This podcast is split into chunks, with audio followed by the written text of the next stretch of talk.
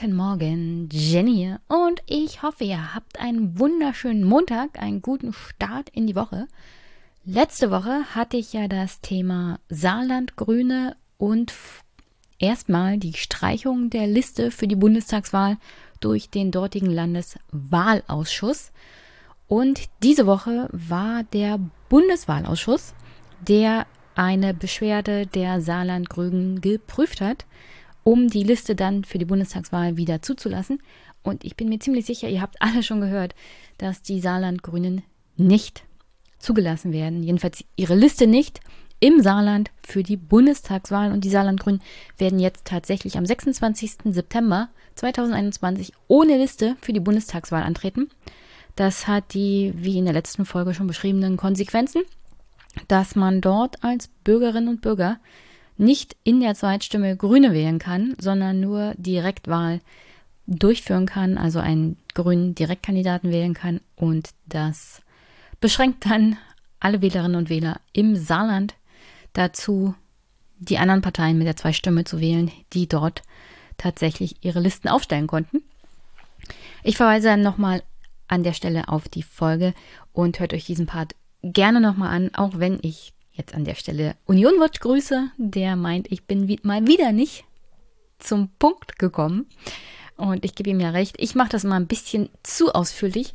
Und deswegen an der Stelle ein kleiner Hinweis. Ich hatte mir tatsächlich die Zeit genommen, den Bundeswahlausschuss zu hören, schräg, schräg zu sehen, als es um die AfD-Liste ging.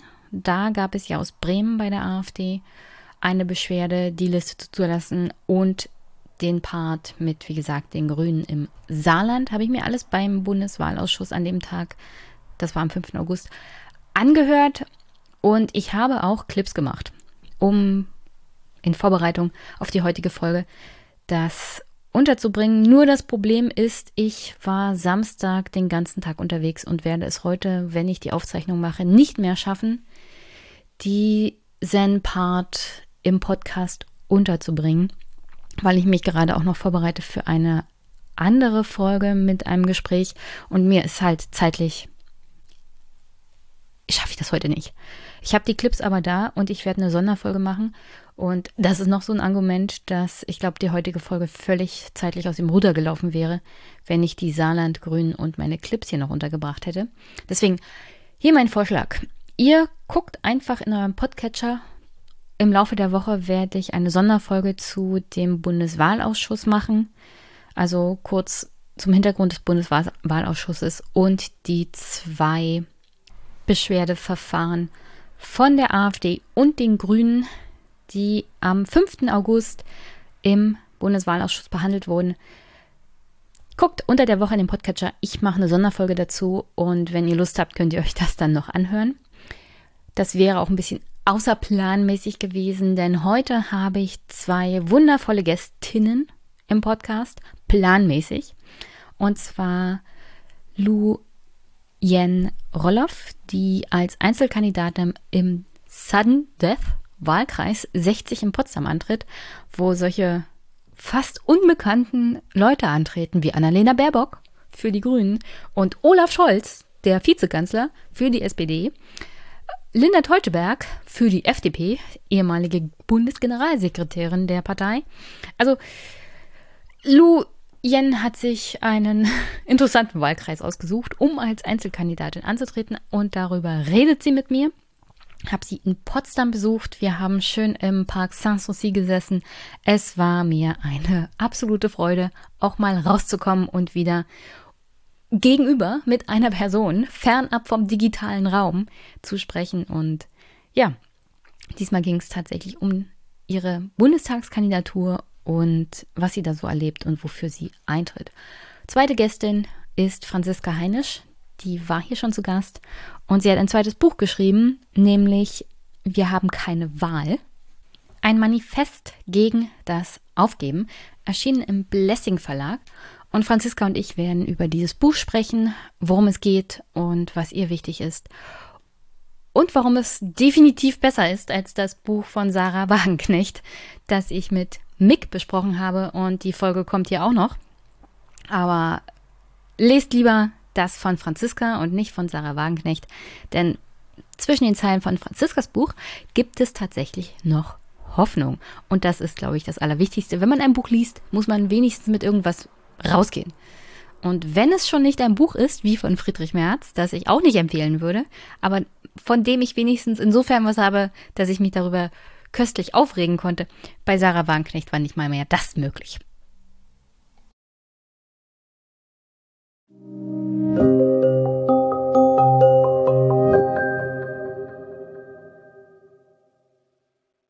Dann beginnen wir heute den Einstieg in die Folge mit der Bundestagskandidatin, der Bundestagseinzelkandidatin Lu Yen, die im Wahlkreis 60 antritt und dort versucht, mit interessanten Aktionen sowohl die CDU-Kandidatin Saskia Ludwig zu stellen, als auch in Diskussionen mehr aus Annalena Baerbock und Olaf Scholz, was jetzt Klimaschutz auch angeht, herauszukitzeln. Und ohne große Umschweife, habt jetzt erstmal viel Spaß mit Luyen und dem Wahlkreis 61 und mir. Und danach hören wir uns nochmal für den Einstieg in das Gespräch mit Franziska Heinisch.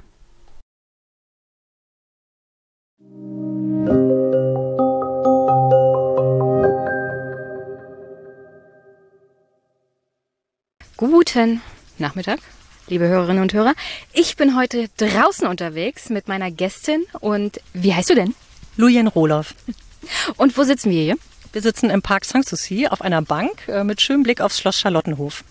Ja, das ist wirklich wunderschön. Wir haben tolles Wetter. Ist ein bisschen schwül, aber Gott sei Dank haben wir uns was zu trinken mitgebracht. Und äh, warum unterhalten wir uns heute eigentlich? Na, du hast mich für einen Podcast angefragt, weil du Kandidatin interviewen möchtest. Und ich bin Direktkandidatin im Wahlkreis 61 in Potsdam.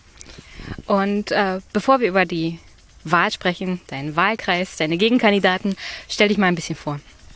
Ja, also ich bin, ähm, komme gebürtig aus Bielefeld, äh, bin Pastorentochter, ausgebildete Journalistin, habe danach als Greenpeace-Campaignerin gearbeitet und dann im Klimajahr 2019 Extinction Rebellion entdeckt und bin da richtig eingestiegen dann ab Sommer 2019, war dann Vollzeitrebellin ein Jahr und ähm, hätte das auch weitergemacht, wenn nicht Corona gekommen wäre. Und ähm, in dieser Corona-Zeit habe ich mich mit Menschen unterhalten. Ich habe mich halt die ganze Zeit gefragt, was kann ich politisch tun, ähm, wenn jetzt kein massenhafter Protest mehr, keine Demos mehr äh, möglich sind und ähm, bin dann eben durch Gespräche mit Bekannten, die auch schon kandidiert haben und auch Politiker beraten, auf diese Idee gekommen. Ich kann ja kandidieren für den Bundestag und damit einen Einfluss auf den Wahlkampf und auf ja, den Diskurs im Wahljahr nehmen und ja, hoffentlich äh, mitgestalten.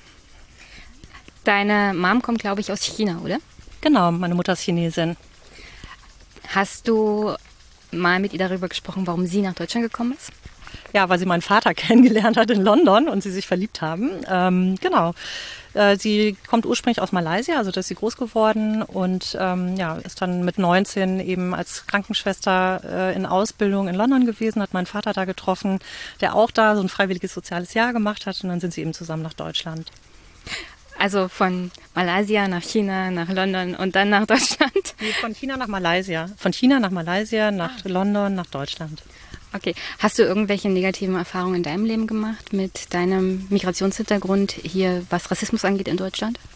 Also ehrlich gesagt super wenig. Ich bin ja in ähm, einem Vorort von Bielefeld aufgewachsen. Mein Vater war Pastor und äh, dadurch waren wir natürlich in der Gemeinde, hatten wir unser Standing ne, ähm, als Pastorenkinder. Und meine Mutter war ja auch als Pastorenfrau total gut integriert. Es gab damals super wenig andere Ausländer, wie es damals ja noch hieß. Und ähm, ich habe ja auch einen deutschen Vornamen, Evelyn. Ich sehe nicht sonderlich chinesisch aus und ähm, hatte eigentlich nie das Gefühl, dass da irgendwas anders ist mit mir als mit anderen Kindern. Ähm, vor allen Dingen, wenn man den Unterschied gesehen hat zu den türkischen Kindern, die eben als Gastarbeiterkinder da waren. Also da gab es so eine richtige, ja, da gab es einfach einen großen Unterschied. Mm, die wurden zum Beispiel nicht zum Kindergeburtstag eingeladen. Und ähm, eigentlich nur so als Teenager, irgendwie so, äh, als ich so 12, 13 war, da gab es dann halt mal so Sprüche, Xinjiang-Chung, Chinesen sind nicht dumm oder so. Es wurde die Lulien-Polizei gegründet, aber es hätte auch was anderes sein können, glaube ich. Also wäre ich jetzt irgendwie, weiß nicht, hätte ich Pickel gehabt, dann wäre es wahrscheinlich das gewesen. Kinder können gemein sein. Ähm, was hast du eigentlich studiert? Also du bist ja nicht nur Berufsaktivistin, sondern du hast ja auch was in deinem Leben gelernt. Was hast du studiert? Ich habe Soziologie, Politik und Sinologie studiert und Psychologie hatte ich auch noch im Nebenfach und ähm, habe mich viel mit der Globalisierung von Kultur in Städten beschäftigt. Ich war dann auch in Hongkong eine Zeit lang und habe dann zum Ende meines Studiums, also vor allen Dingen als ich in Hongkong war, äh, ist dann die erste SARS-Krise ausgebrochen und ich war sozusagen in dieser ersten Pandemie, also es sollte eine Pandemie werden, das war der Verdacht. Und ich war aber in dieser ausgestorbenen Mil Millionenmetropole und habe dann darüber meine Masterarbeit geschrieben über die Regierung von Sicherheit in der Global City, am Beispiel der SARS-Krise in Hongkong. Und genau, das war so mein Thema eigentlich. Hm? Was hast du privat erlebt, als du in Hongkong warst? War das noch während des Ausbruches? Ähm, und was ist dir da so signifikant hängen geblieben?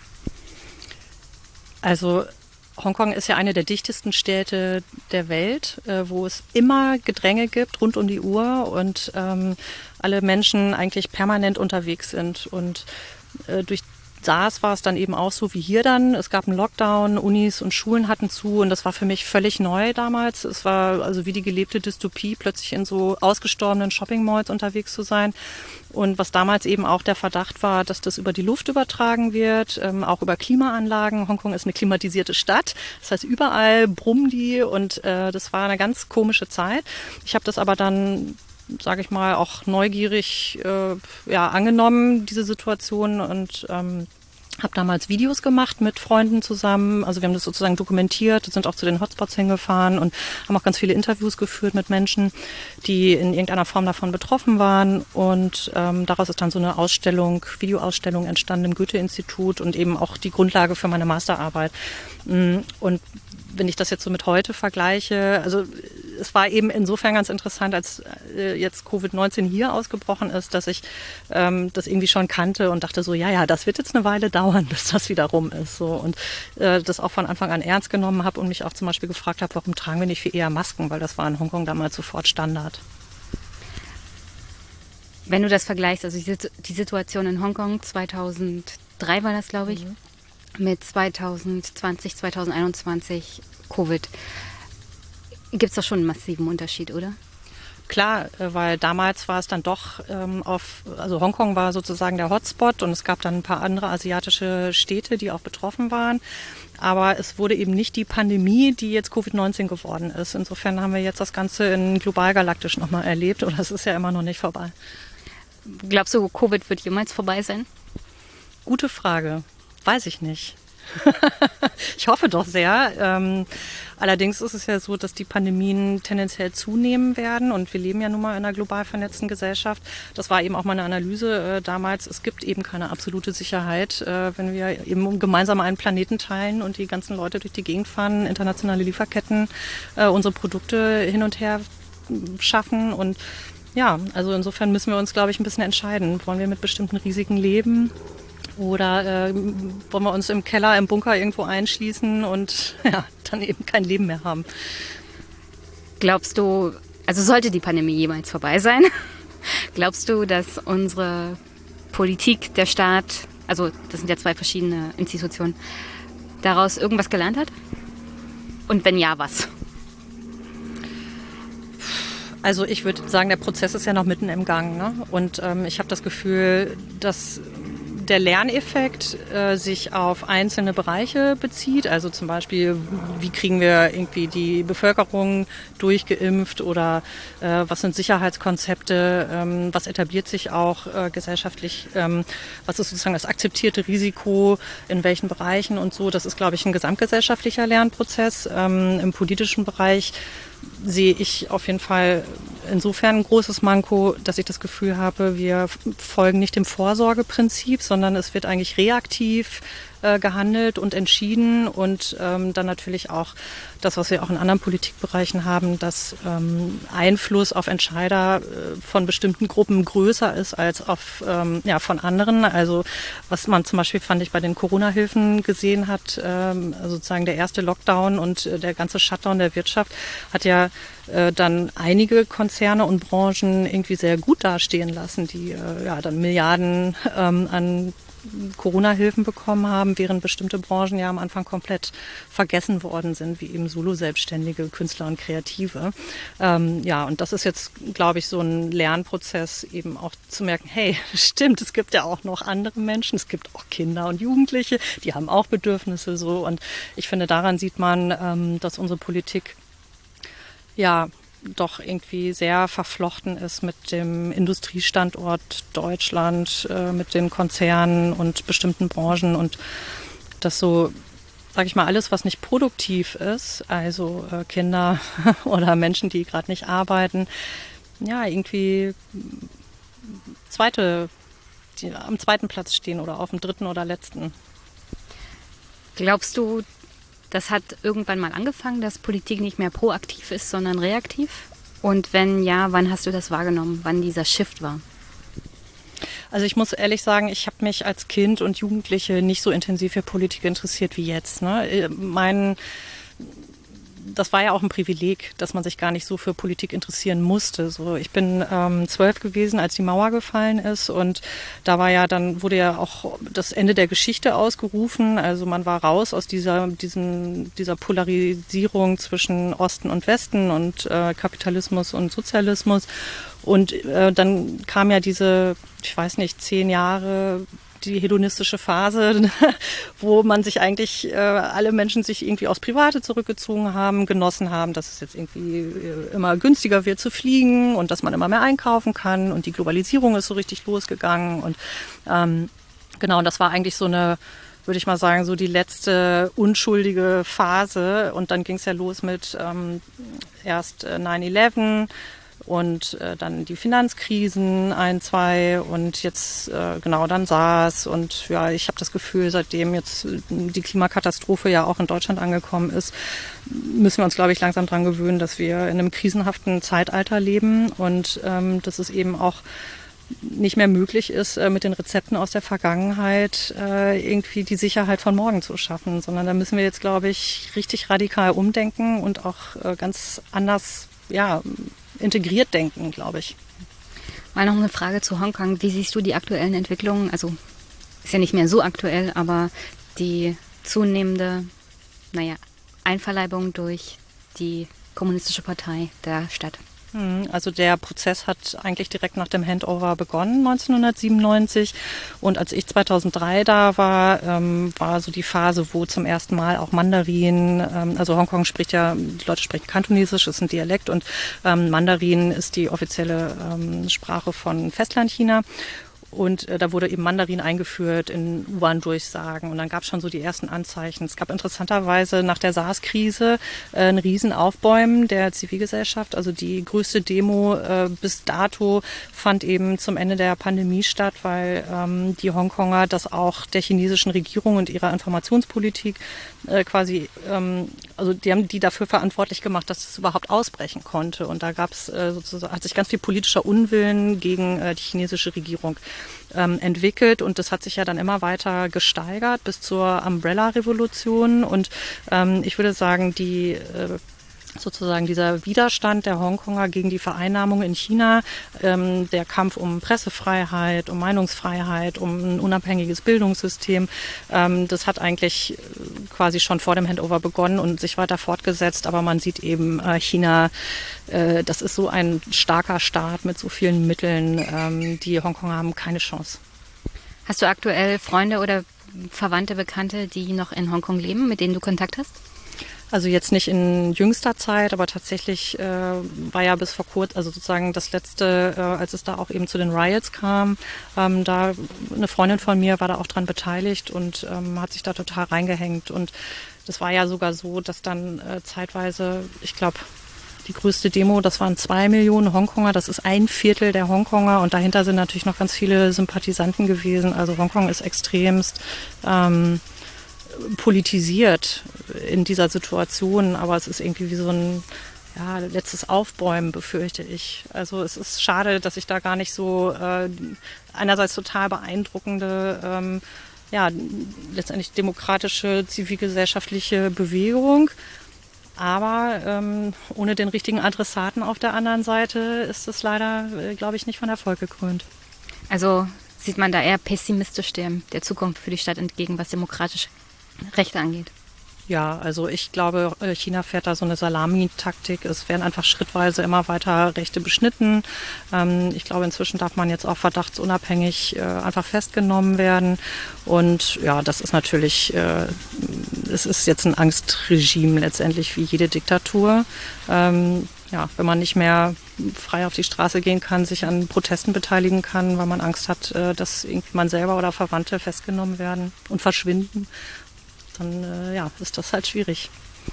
Ähm, was macht das mit dir, wenn du siehst, dass Bewegungen auch äh, sehr große und massenhaft ähm, unterstützte Bewegungen wie die Demonstrationen in Hongkong von einer Regierung praktisch entweder niedergeknüppelt werden oder ausgesetzt werden, ohne dass es politische Konsequenzen hat?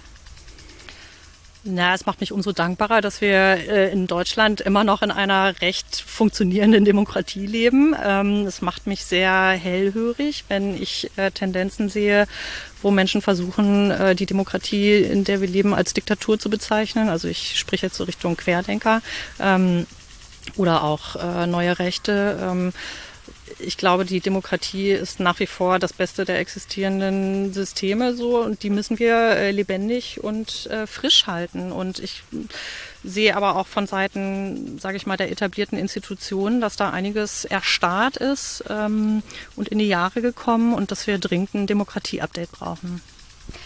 Als du aus Hongkong zurückgekommen bist, hast du deinen Abschluss gemacht und hast dann als freie Journalistin gearbeitet. Ich kürze das jetzt ein bisschen ab. Für wen hast du gearbeitet und was hast du dabei erlebt? Hm, also es waren ja fünf Jahre, ich habe sehr viel gemacht. Ich habe äh, ähm, also frei und multimedial gearbeitet, äh, fürs Radio, viel für den NDR, habe Fernsehen gemacht, habe für Spiegel Online geschrieben, ähm, für Deutschlandradio gearbeitet, also so ein Mix. Habe auch nebenbei multimediales Storytelling an der ähm, Akademie für Publizistik äh, für Volus unterrichtet, also Volontäre.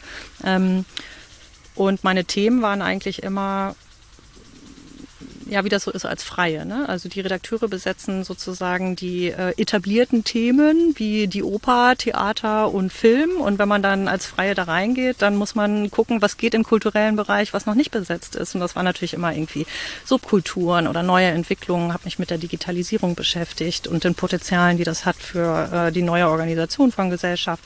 Ähm, mich haben immer äh, ja, ich würde es jetzt mal Changemaker äh, benennen oder also Menschen, die sich für gesellschaftlichen Wandel in irgendeiner Form eingesetzt haben oder auch für kulturelle Innovation, soziale Innovation. Ich habe über Sozialunternehmer berichtet. Ähm, ich war in Detroit, habe mir angeguckt, wie Menschen ähm, nach der sozusagen nach dem Zusammenbruch dieser Autostadt und äh, die, dem Wohlstand, der damit einherging, eine Zeit lang so ein Produktionsstandort für Ford zu sein, ähm, mir angeguckt, wie, wie ist das in so einer Stadt zu leben, die einfach zerfällt, wo die Häuser brennen, wo Menschen keine Jobs mehr haben, wo es eine ganz krasse ähm, Schwarz-Weiß-Trennung gibt. Und ähm, wie gehen Menschen in so einer Situation an und erobern sich diese Freiräume, die entstanden sind, wieder und besetzen die neu und äh, schaffen positive kleine lokale Projekte von Urban Gardening über irgendwie sozialunternehmerische Initiativen, wo zum Beispiel Obdachlose dann Schlafsäcke nähen, die auch als ähm, äh, Jacken funktionieren und äh, damit dann sozusagen auch von der Straße runterkommen und anderen auch noch irgendwie was Gutes tun und solche Sachen. Ähm, ich habe mich viel mit Krisen beschäftigt tatsächlich, also angefangen von der SARS-Krise, ähm, dann über die Finanzkrise. Ich war in Island, habe mir angeguckt, wie äh, da die Leute sich erholt haben von diesem kompletten Zusammenbruch auch dieses Traums von endlosem Wachstum und Wohlstand. Ähm, ja, und die haben sich dann und, wieder organisiert. Und da, da hat es ja sogar in Island noch zum Zusammenbruch der Regierung geführt. Ja. Ich glaube, der Ministerpräsident musste zurücktreten. Genau. Und witzigerweise hat sich dann, äh, wie hieß denn das nochmal, Ministry of ich komme jetzt leider nicht mehr auf den Namen, aber irgendwie sowas wie Ministry of Civil irgendwas. Also Menschen haben sozusagen ihr eigenes Ministerium gegründet, eine Initiative und haben sich organisiert, ähm, haben den Leerstand äh, in der Haupteinkaufsstraße äh, damit besetzt, dass sie da irgendwie Galerien und äh, kleine Projekte irgendwie ähm, ja, dass die da eingezogen sind, um diese tote Innenstadt wieder zu beleben. Und ich fand das äh, total spannend. Also ich glaube, jede Krise ist tatsächlich eine Chance. Ähm, oh. es, ja, ist wirklich so. Also es ähm, in dem Sinne von ähm, in unserer Gesellschaft sind eigentlich immer alle Ressourcen belegt. und in Besitz. Und in dem Moment, wo ähm, bestimmte zum Beispiel Besitzverhältnisse zusammenbrechen und dadurch Leerstand entsteht, wie jetzt zum Beispiel gerade in Corona. Wir haben ja eine Innenstadt ähm, mit vielen Ketten. Also ähm, es ist, ist es wirklich die bestmögliche Innenstadt, wenn da in jeder Stadt immer nur H&M, Starbucks und äh, keine Ahnung was noch ähm, angesiedelt sind, anstatt inhabergeführte Geschäfte oder selbstorganisierte Räume oder Kultur- und soziale Zentren. Ich finde, ehrlich gesagt, eine Stadt spannender, die viel Raum für Mitgestaltung bietet. So und in dem Moment, wo sage ich mal, dieser, das, was wir jetzt als Normalität, Normalität empfinden, also eigentlich ein sehr dominantes Wirtschaftssystem und eine Durchkapitalisierung unseres Alltags, ähm, ja, bricht, bröckelt, ähm, entsteht auf jeden Fall Möglichkeitsraum ähm, für Zivilgesellschaft, sich diese Räume zu nehmen und neu zu besetzen. Ich gebe dir recht. Nur mein Problem war, dass ich nach 16 Jahren Angela Merkel und praktisch jedem Jahr eine Krise mit den Worten, wir müssen aus dieser Krise stärker herausgehen, als wir hineingegangen sind, gelernt habe, dass wir aus keiner dieser Krisen jemals stärker rausgekommen sind, als wir hineingegangen sind. Meistens sind wir nur lediert rausgekommen.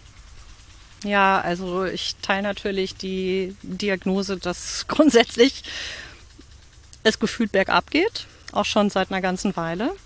Ähm, ja, die Frage ist, wie geht es wieder in eine andere Richtung? Also ich, also A glaube ich, wir müssen uns absolut verabschieden von dieser äh, eine Zeit lang sehr vorherrschenden Vorstellung, dass alles einfach immer besser, größer und komfortabler und schöner wird. Das ist nicht so. Also äh, die Gesellschaft entwickelt sich auf und ab und wir sind gerade definitiv in einer Abwärtsphase so. Also ähm, es geht ja sogar so weit, dass äh, wenn wir jetzt nicht auf die Klimakatastrophe angemessen reagieren und das massenhafte Artensterben eindämmen, was auch mitten im vollen Gange ist, dass wir unsere natürlichen Lebensgrundlagen bis zu einem Maß gefährden, wo eben ähm, etablierte Institutionen wie der Weltsicherheitsrat, das amerikanische Militär oder auch äh, 13.000 Wissenschaftler jüngst ähm, die United Nations davor warnen, dass wir innerhalb der nächsten 30 Jahre einen kompletten Zusammenbruch unserer Zivilisation erleben könnten.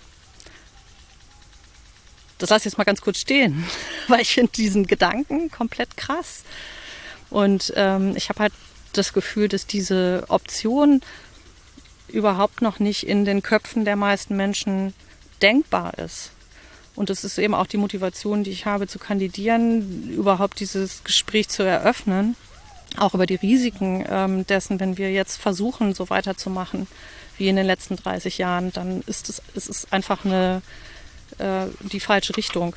Also ich glaube, äh, wer hat das gesagt? Ich weiß nicht mehr genau, aber wenn man sozusagen mit verbundenen Augen auf, äh, auf einen Abgrund zuläuft, dann ist das Einzige, was man machen kann, stehen bleiben oder umdrehen. Aber jedenfalls nicht weiterlaufen. Und in der Situation sind wir gerade. Ist ja schon eine heftige Ansage, dass in 30 Jahren uns der zivilisatorische Kollaps drohen könnte. Ich glaube, seit dem 17., 18. Jahrhundert haben wir das gar nicht mehr so richtig erlebt, wie Gesellschaften in sich völlig kollabieren können. Wir sind eine so globale Welt, eine so vernetzte Welt, dass das bisher nicht als Druckkulisse mehr im Raum stand. Und deswegen ist es schwierig, sich als Gesellschaft das vorzustellen und entsprechend zu reagieren, weil bisher ging ja immer alles gut. Meine Frage ist, ähm, du warst 2009 bei einem journalistischen Projekt dabei, Wahlfahrt 09. Ich glaube, du hattest, hattest das sogar geleitet. Ich habe einen Artikel gefunden, da wurden zwei ältere Rentner befragt. Die haben dann auch eine Zeitungsannonce geschaltet. Wir sind nicht Wähler, weil wir keine Wahl haben. Wie würdest du also die Wahlen 2009 mit den letzten Jahren und vor allem 2021 vergleichen? Glaubst du, da ist noch ein bisschen was von dieser Stimmung übrig? Oder ist jetzt mehr Aufbruch, mehr Optimismus? Absolut nicht.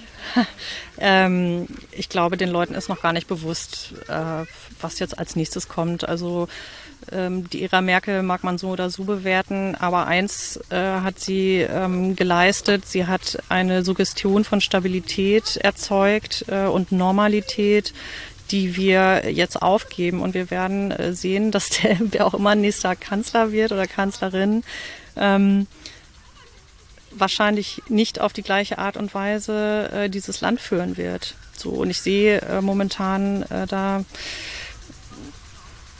ich, ich glaube, also ich bin jetzt die ersten Tage eben ähm, an meinen Wahlständen gewesen, habe mit Menschen auf der Straße gesprochen und ich stelle mich dann immer vor und sage, guten Tag, ich bin freie Bundestagskandidatin, ich trete hier an. Ähm, und dann sagen die immer, für welche Partei? Und dann sage ich, ohne Partei. Oh gut.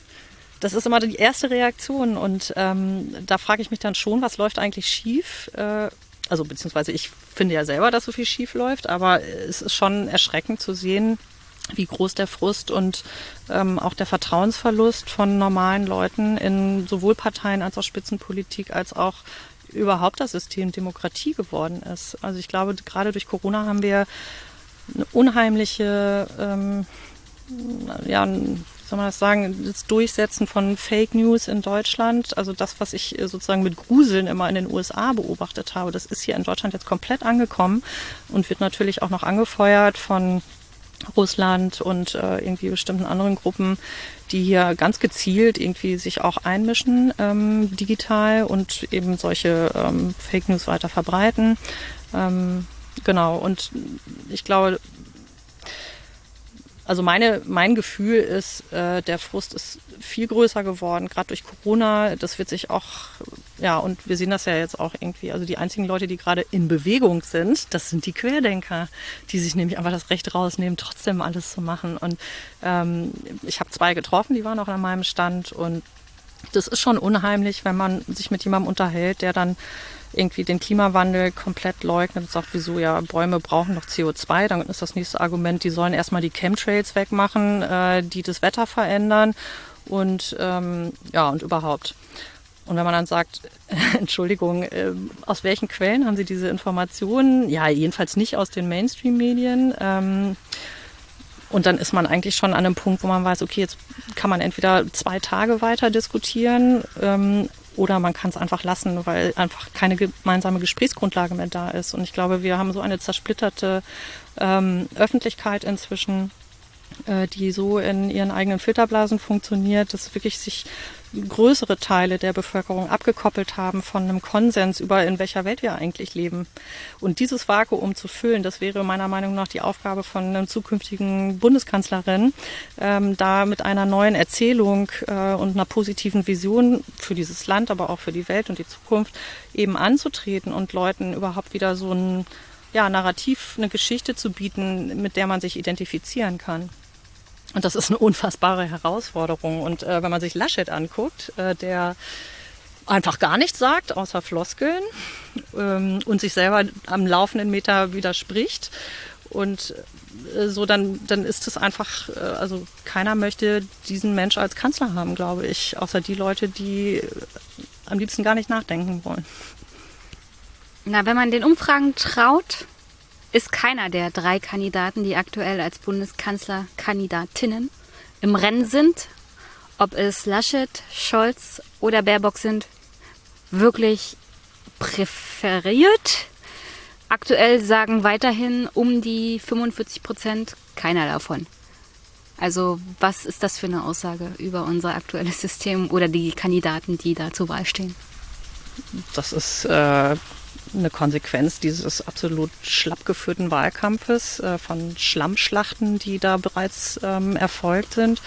Ich glaube, Annalena Baerbock hätte das Zeug gehabt, äh, hat ja auch so eine kurze Honeymoon-Phase erlebt und ist dann einfach komplett diskreditiert worden. Und wir sehen leider, dass das sehr ähm, gut funktioniert hat. Also Menschen haben kein Vertrauen mehr, äh, weil sie eben durch diese äh, zweiwöchige äh, durch ähm, einfach ein paar Schlammspritzer abbekommen haben, die ihnen noch irgendwie im Gedächtnis geblieben sind oder die sich eingebrannt haben.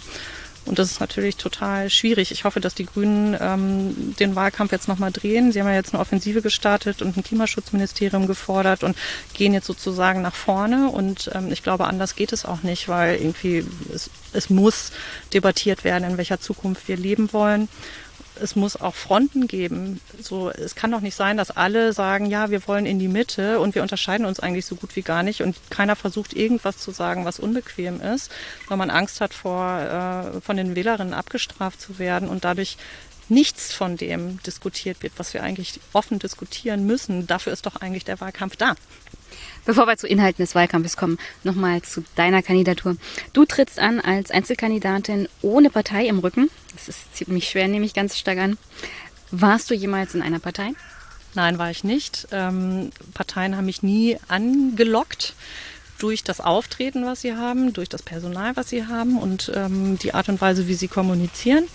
Ähm, ja, und ich habe jetzt auch vor allen Dingen in dieser, in dieser speziellen historischen Situation ähm, ein Gefühl von Dringlichkeit, äh, wo ich das Gefühl habe, die äh, alle alten Organisationen, ob es jetzt Unternehmen sind, auch die Medienhäuser des öffentlich-rechtlichen Rundfunks und auch die Parteien ähm, haben Strukturen und Prozesse etabliert, die jetzt gerade verhindern, dass schnell umgeschwenkt werden kann. Also dazu gehören natürlich klare Hierarchien, die sich äh, ja, dann das Personal, überaltertes Personal, was an den Spitzen dieser Hierarchien sitzt und verhindert, dass junge Leute irgendwie das Sagen äh, bekommen.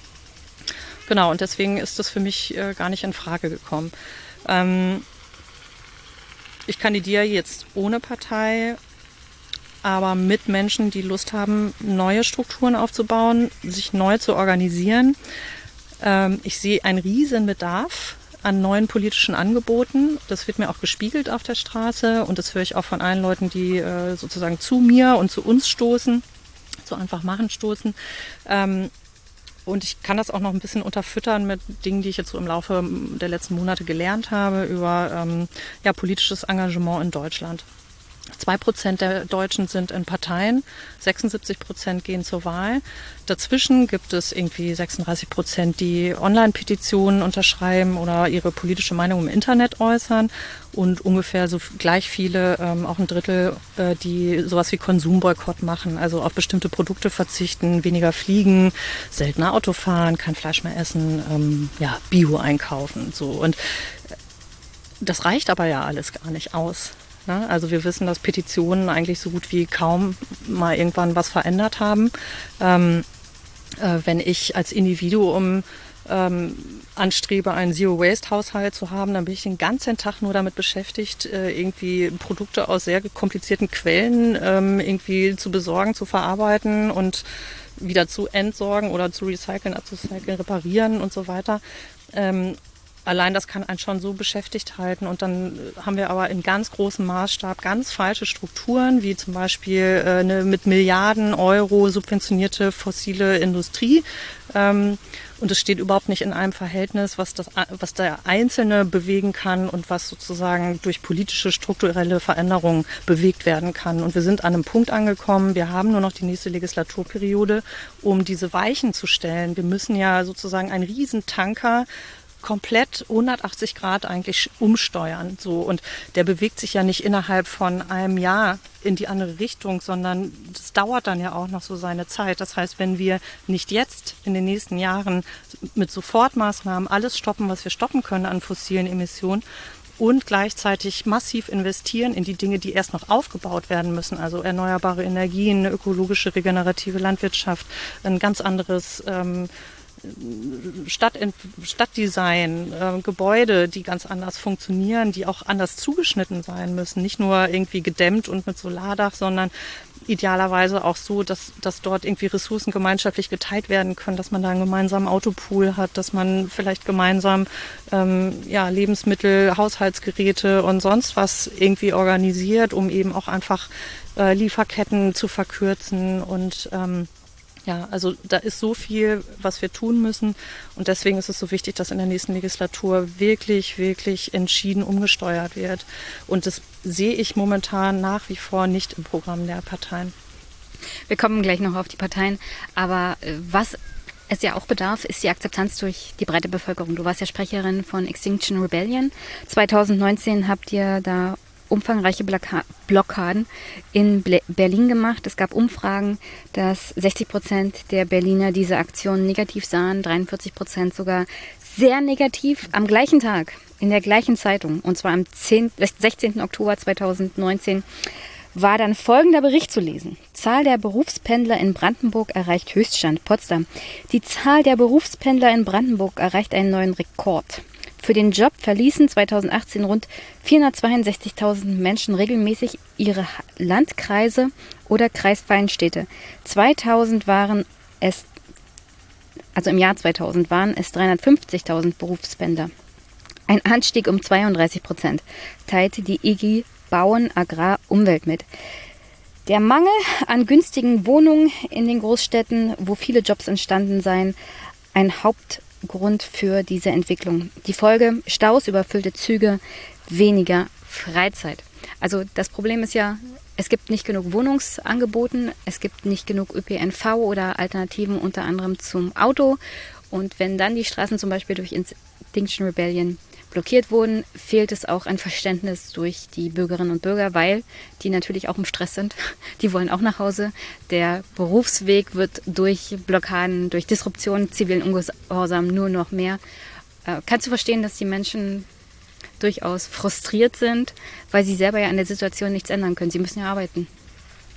Äh, ich verstehe absolut jedes Individuum, was gestresst ist und dann noch mehr gestresst ist, wenn eine Straße blockiert ist. Ich muss jetzt aber auch mal dazu sagen, das ist ja auch genau die Strategie von Extinction Rebellion, dass man den Protest eben nicht wegignorieren kann, weil man wirklich persönlich davon betroffen ist. Und weil die Art des Protestes polarisiert. Das heißt, Menschen fangen an, darüber zu sprechen und sich zu streiten. In der Hoffnung, oder so die Strategie, dass in dem Moment, wo Leute darüber diskutieren, auch das Thema in die Medien kommt. Weil das ist ja sozusagen die Rolle von Extinction Rebellion, die selbst deklarierte, ähm, wir sind der Kanarienvogel in der Kohlemine, so wir sind sozusagen die, die vor dem drohenden Aussterben warnen, auf eine Art und Weise, die nicht mehr ignoriert werden kann, ähm, damit rechtzeitig darüber gesprochen wird. Weil so wie es eben funktioniert, die Menschen sich darum drücken, sich äh, mit diesen Informationen, die schon seit 30 Jahren auf dem Tisch liegen, auseinanderzusetzen. Und darum ist sozusagen auch das, das, das Störmoment, auch die, diese äh, negative Reaktion darauf eigentlich genau das, was wir erreichen wollten. Das ist natürlich nicht das Letzte, was wir erreichen wollen, sondern nur der Anfang, ne? weil danach kommen natürlich hoffentlich weitere Gespräche. Dann gibt es, also ich muss sagen, ich ähm, wir waren damals, ähm, also wenn man nach England guckt, dann sieht man, dass das sehr gut funktioniert hat. Äh, in England war äh, eine viel größere Masse noch auf der Straße. Ähm, London hat den Klimanotstand ausgerufen. Ähm, es sind äh, in der Folge bei der BBC und beim Guardian äh, ganz neue ähm, Formate eingeführt worden, äh, ganz neue ähm, Sprachrichtlinien, wie über die Klimakrise gesprochen wird, dass man eben nicht mehr Klimawandel, sondern Klimakrise sagt, um eben angemessen ähm, ja, der, der Drastik eben auch Ausdruck zu verleihen und ähm, auch politisch ist ganz viel passiert.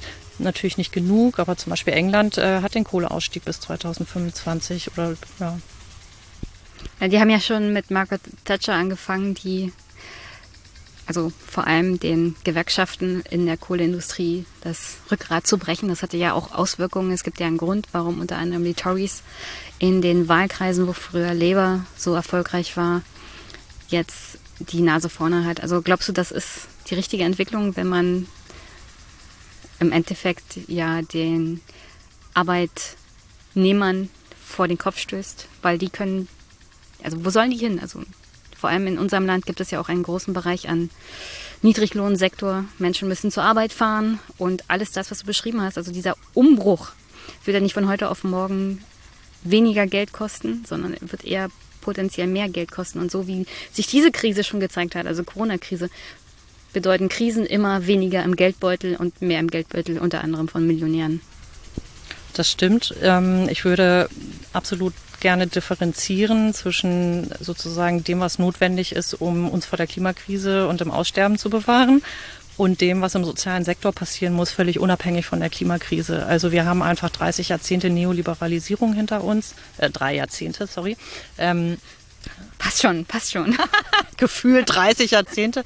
Ähm, äh, muss man nur irgendwie das neueste Buch von Julia Friedrichs äh, Working Class lesen. Ähm, also äh, der, der Abbau von sozialen Rechten und ähm, die, das Aufklaffen der Armutsschere, ähm, die immer weitere Konzentration von Reichtum in den Händen weniger, das, das ist ja eine Entwicklung, die auch unabhängig vom Klima sich äh, durch ganz bewusste politische Entscheidungen ähm, immer weiter fortsetzt. So, und wo wir jetzt langsam sehen, das ist so an die Substanz gegangen, auch unseres Gemeinwesens, dass jetzt auch wirklich viele Menschen zu Recht sagen, das, was, was soll ich eigentlich in dieser Gesellschaft? Die nimmt mich doch eh nicht ernst oder wahr.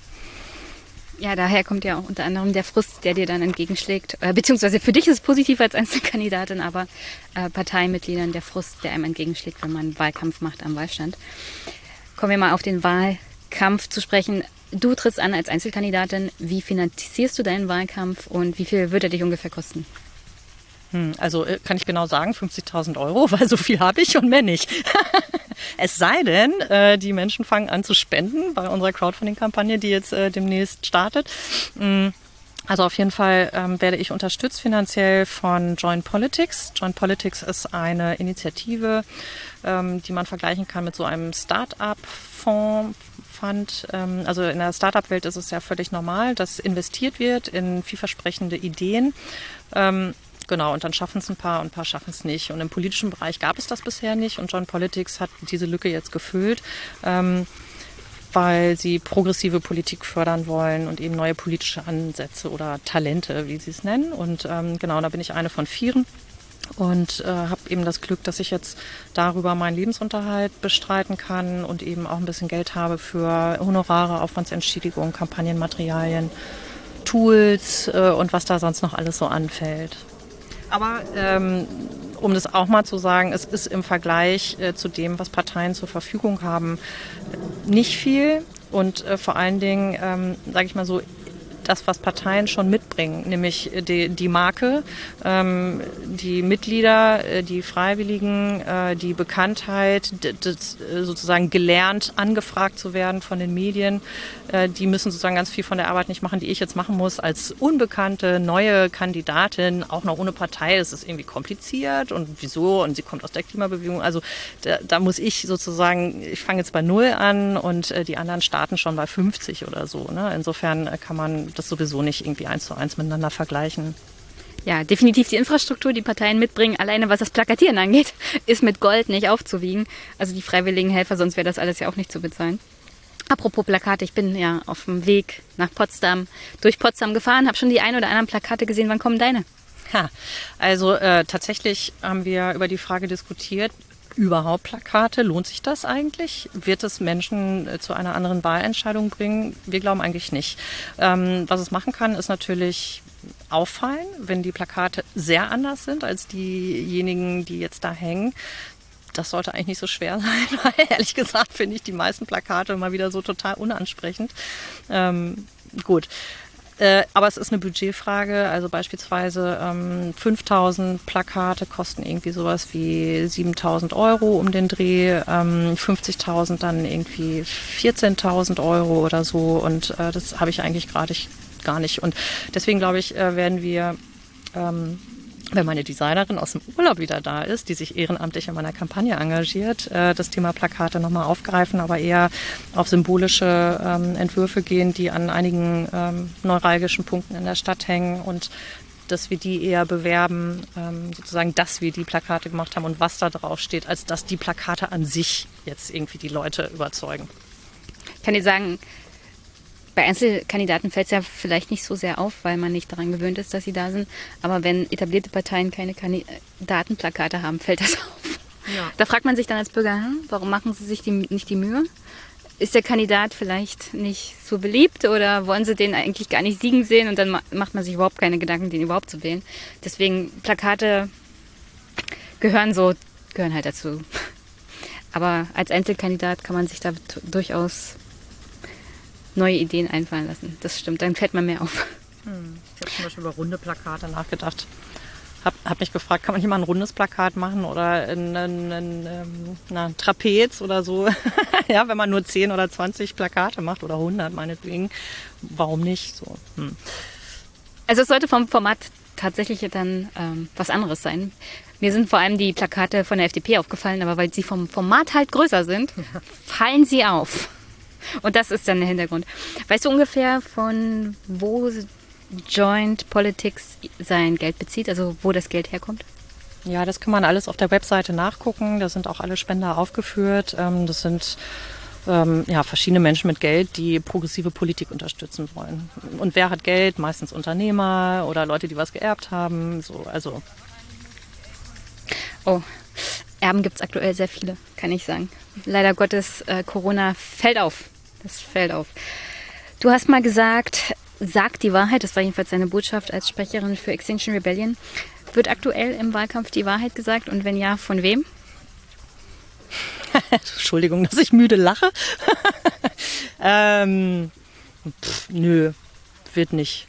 Es wird nicht die Wahrheit gesagt äh, im Sinne von, was sind eigentlich die großen, was, was sind die Lebensrisiken, die wir jetzt gerade haben? Also äh, es spricht niemand über das Rest-CO2-Budget, ähm, was Deutschland laut Pariser Abkommen, einem völkerrechtlichen Vertrag, noch zur Verfügung hat. Ähm, da gibt es unterschiedliche Berechnungsgrundlagen. Eigentlich ist es nämlich schon erschöpft. Dann hat man noch mal ein bisschen rumgedreht an den Zahlen und jetzt haben wir eigentlich noch irgendwie so sechseinhalb Jahre, um auf null Emissionen zu kommen. Aber wir reden alle irgendwie von Klimaneutralität in 2045. Ähm, und das bei einer ähm, Erhitzung über dem Land, die jetzt schon durchschnittlich bei zwei Grad liegt in Deutschland. Wie soll damit das 1,5 Grad Limit gehalten werden, wenn wir jetzt schon mal zwei Grad sind und überhaupt keine Pläne im Anschlag haben, die nur annähernd irgendwie die Emissionen so drastisch reduzieren, wie es sein müsste? Deine Gegenkandidaten hier im Wahlkreis 61 ist ja ein ziemlich kleiner Wahlkreis im Vergleich zu anderen in Brandenburg. Da fährt man, glaube ich, von irgendwie der Grenze Mecklenburg-Vorpommerns bis nach Berlin runter. Solche Wahlkreise gibt es hier. Ähm, da ist vergleichsweise Potsdam, Kleinmachnow, Michendorf, Nutetal, Schwilosee, Stahnsdorf, Teltow, Werder und Ludwigsfelde. Relativ überschaubar, aber bevölkerungsstark. Und deine Gegenkandidaten sind Saskia Ludwig von der CDU, Tim Krause von der AfD, Olaf Scholz, SPD, Norbert Müller, Linke, Tina Teuteberg, FDP, Linda. Linda. Linda, oh Gott. Und Annalena Baerbock von den Grünen, die Partei und Freie Wähler stellen auch noch jemanden auf. Hattest du schon Podiumsdiskussionen mit Annalena Baerbock? Hm, also eine Online-Diskussion, da haben sie mich aber erst nachträglich eingeladen. Das heißt, ich durfte dann äh, sozusagen als Kommentartroll auftreten, habe aber trotzdem mich irgendwie so ein bisschen eingeschaltet in die Diskussion. Ich habe Annalena Baerbock einmal live getroffen äh, bei der DGB-Kundgebung äh, am 1. Mai. Da haben wir uns auch kurz unterhalten. Auch, wer ich bin. Das fand ich schon mal gut. Ähm, genau, und jetzt äh, die erste richtige, also heute nehme ich noch einen Podcast auf. Äh, da ist sie vor mir dran, da sehe ich sie vielleicht auch nochmal. Ansonsten ähm, ist jetzt die erste richtig offizielle Podiumsdiskussion mit den anderen Direktkandidatinnen am 18. August. Äh, da bin ich im Clubhaus Ludwigsfelde auf Einladung des Vereins Zweite Lebenshälfte und ähm, da ist die Zielgruppe Seniorinnen. Da bin ich auch mal gespannt, äh, wie ich da so ankomme. ähm, ja, es, ich bin total gespannt auf, auf dieses Format. Also ich muss sagen, wenn ich selber eine Podiumsdiskussion sehe, das ging mir jetzt auch bei denen, die ich jetzt schon beobachtet habe mit den Kandidatinnen hier aus dem Wahlkreis, äh, habe ich das Gefühl, das ist der Mehrwert und ist eigentlich recht gering. Ähm, weil natürlich jeder so seine ja, Lieblingssätze aufsagt, es aber nie zu einer richtigen Diskussion kommt, weil das das Format gar nicht erlaubt und so ja, entsteht auch kein wirkliches Gespräch, sondern man hat dann quasi fünf Tracks oder sieben, je nachdem, wie viele Kandidatinnen man einlädt und äh, dann hört man das, was man auch in anderen Formaten hört und boah, dann ist es vorbei. Na, weil du gesagt hast, ähm, es sagt ja aktuell keiner die Wahrheit und Annalena Baerbock ist die potenzielle Kanzlerin beziehungsweise sie ist definitiv die Kanzlerkandidatin ihrer Partei. Und dann muss man sich ja schon fragen, wenn noch nicht mal sie die Wahrheit sagt. Also was würdest du ihr inhaltlich kritisch entgegenbringen? Also mal die Unvorhandensein, das Unvorhandensein von irgendwelchem inhaltlichen Wahlkampf. Dafür bist du ja auch Kandidatin. Wie würdest du Annalena Baerbock inhaltlich stellen? Also würdest du sie fragen, wieso bist du nicht, also was würdest du sie fragen? Ich würde Sie fragen, wie genau dieses Rest-CO2-Budget auf die nächsten sechs Jahre verteilt werden soll, sektorenübergreifend, und wie wir es schaffen, äh, dann in den sechs Jahren auf Null zu kommen, ähm, beziehungsweise dass wir es müssten. Und das ist völlig klar. Also wie will sie das 1,5 Grad Limit halten mit dem, was jetzt im grünen Programm drin steht?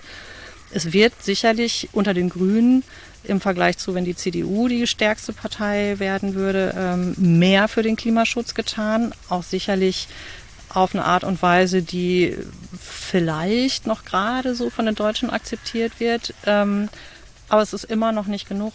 Und es ist, also man muss ja nur in die Grünen Partei selber gucken. Die haben ja eine Basis. Da sind ja auch äh, die grüne Jugend und ähm, auch Klimaaktivistinnen eingetreten, um eben genau mitzuentscheiden. Und die setzen sich halt äh, nicht bis an die Spitze durch. So das, was an der Spitze kommuniziert wird, ist politisch strategisch sicherlich aus Sicht der Grünen richtig, äh, wenn man ähm, eine Mehrheit ansprechen möchte, die einfach kein Interesse daran hat, die Wahrheit zu erfahren, darüber zu sprechen und sich damit auseinanderzusetzen, dass es womöglich unangenehme und persönliche Konsequenzen für sie haben kann.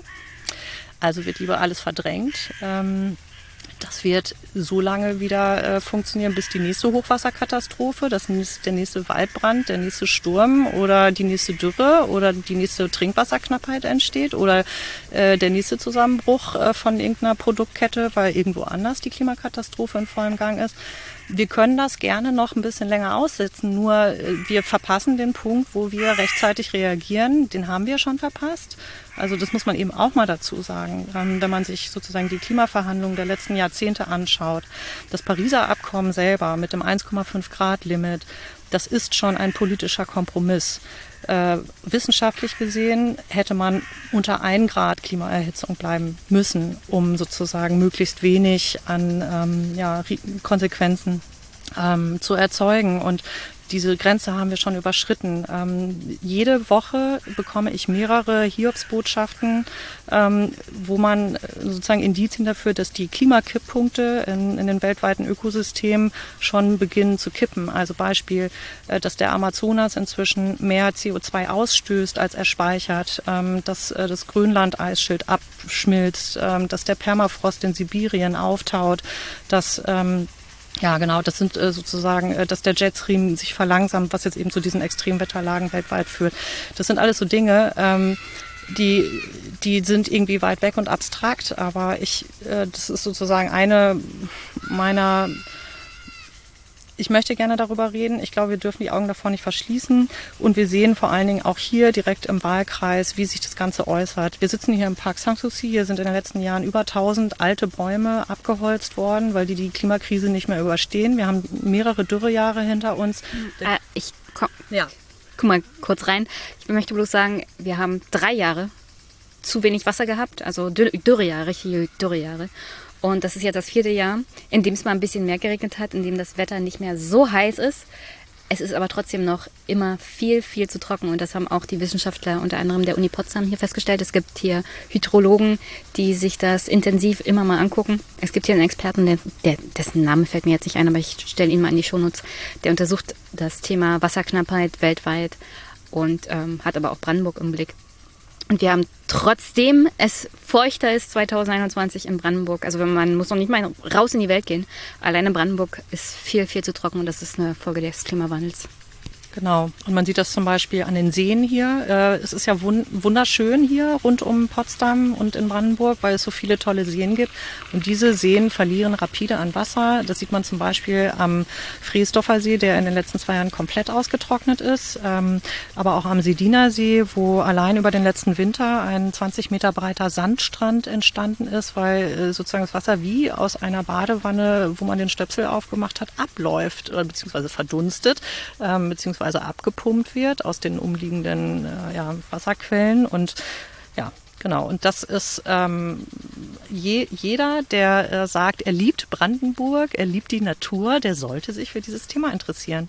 Weil das eine ist ja erstmal nur der Freizeitwert, ähm, der vielleicht verloren geht, weil die Seen plötzlich veralgt sind, weil die kippen, ähm, weil, ja, genau, viele ökologische Zusammenhänge.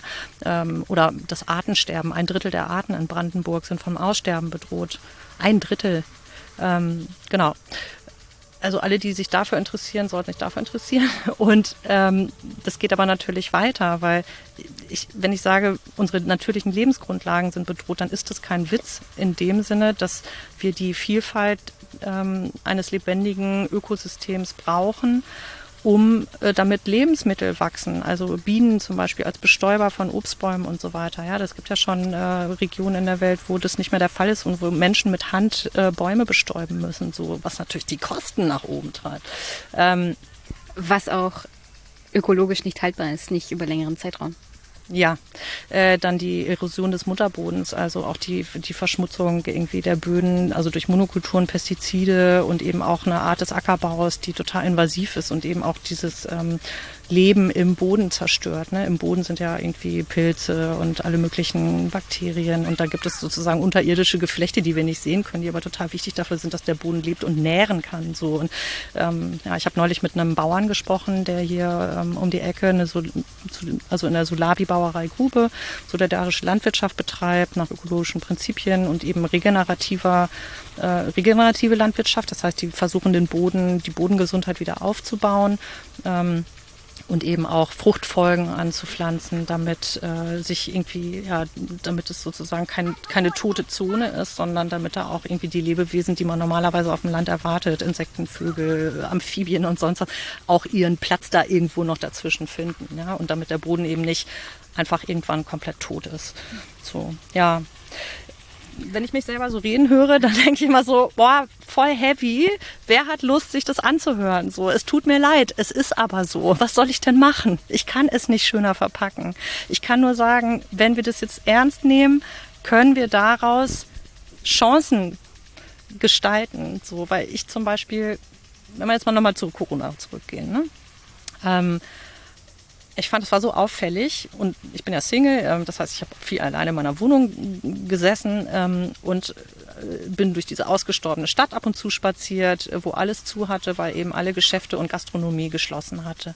Und ich habe mich gefragt, so was ist es eigentlich für eine komische Stadt, wo ich nur konsumieren kann und ansonsten überhaupt kein öffentliches Leben mehr stattfindet. So, es wäre doch grundsätzlich möglich gewesen, mit Abstand irgendwo im Park zu tanzen oder irgendwie sich zu unterhalten, sich zu treffen. So, wir haben das aber als Gesellschaft komplett verlernt, uns selbst organisiert, äh, irgendwie miteinander ins Gespräch zu bringen, Dinge zu machen. So, wir sind irgendwie, ja, und dann war plötzlich alles weg von dem, was wir so gewohnt sind. Ähm, und es ist doch absolut traurig. Äh, Einsamkeit ist ein Riesenthema in unserer Gesellschaft. Immer mehr Menschen vereinsamen, auch Jugendliche, und leiden total darunter, dass sie nicht mehr in einem stabilen sozialen Gefüge leben. So, warum sind denn die Menschen so frustriert und enttäuscht? Weil es kein Gemeinwesen mehr gibt. Warum pendeln die denn so viel? Weil die Dörfer irgendwie ausgestorben sind, weil die Leute irgendwie ins nächste Gewerbegebiet zur Arbeit fahren, was den Leuten, die in dem Dorf vorher ein Geschäft haben, das Wasser abgegraben hat und so weiter. Also so,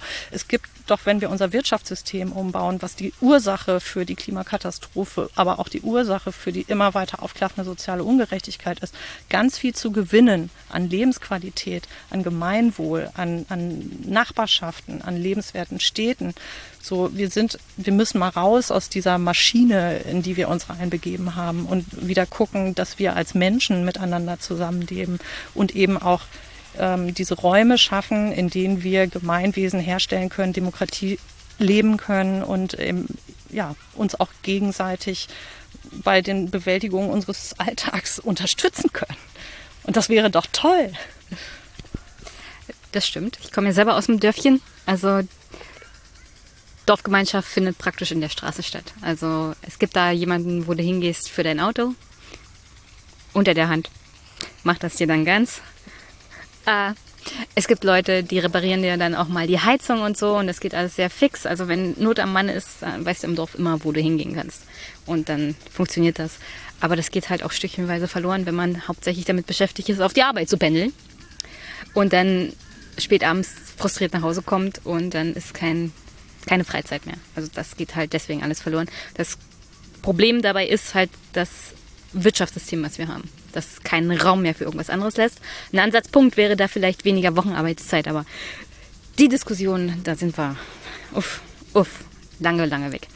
Glaubst du, es ist unfair, mehr von jemandem wie Annalena Baerbock von den Grünen zu erwarten, was jetzt die wichtigen strukturellen Änderungen angeht, auch Richtung Finanzkrise, äh, Finanzkrise Umweltkrise, also ähm, Klimakrise? Und soziale Gerechtigkeit, als wenn es jemand ist wie Olaf Scholz zum Beispiel, der auch dein Gegenkandidat ist, oder Saskia Ludwig, die hier von der CDU antritt? Naja, Saskia Ludwig habe ich einfach abgeschrieben, ähm, weil auch bewiesenermaßen sie eine aktive Klimaschutzblockiererin ist. Also Greenpeace hat ja gerade eine Studie rausgegeben, zu den, ähm, die heißt Wir haben verhindert.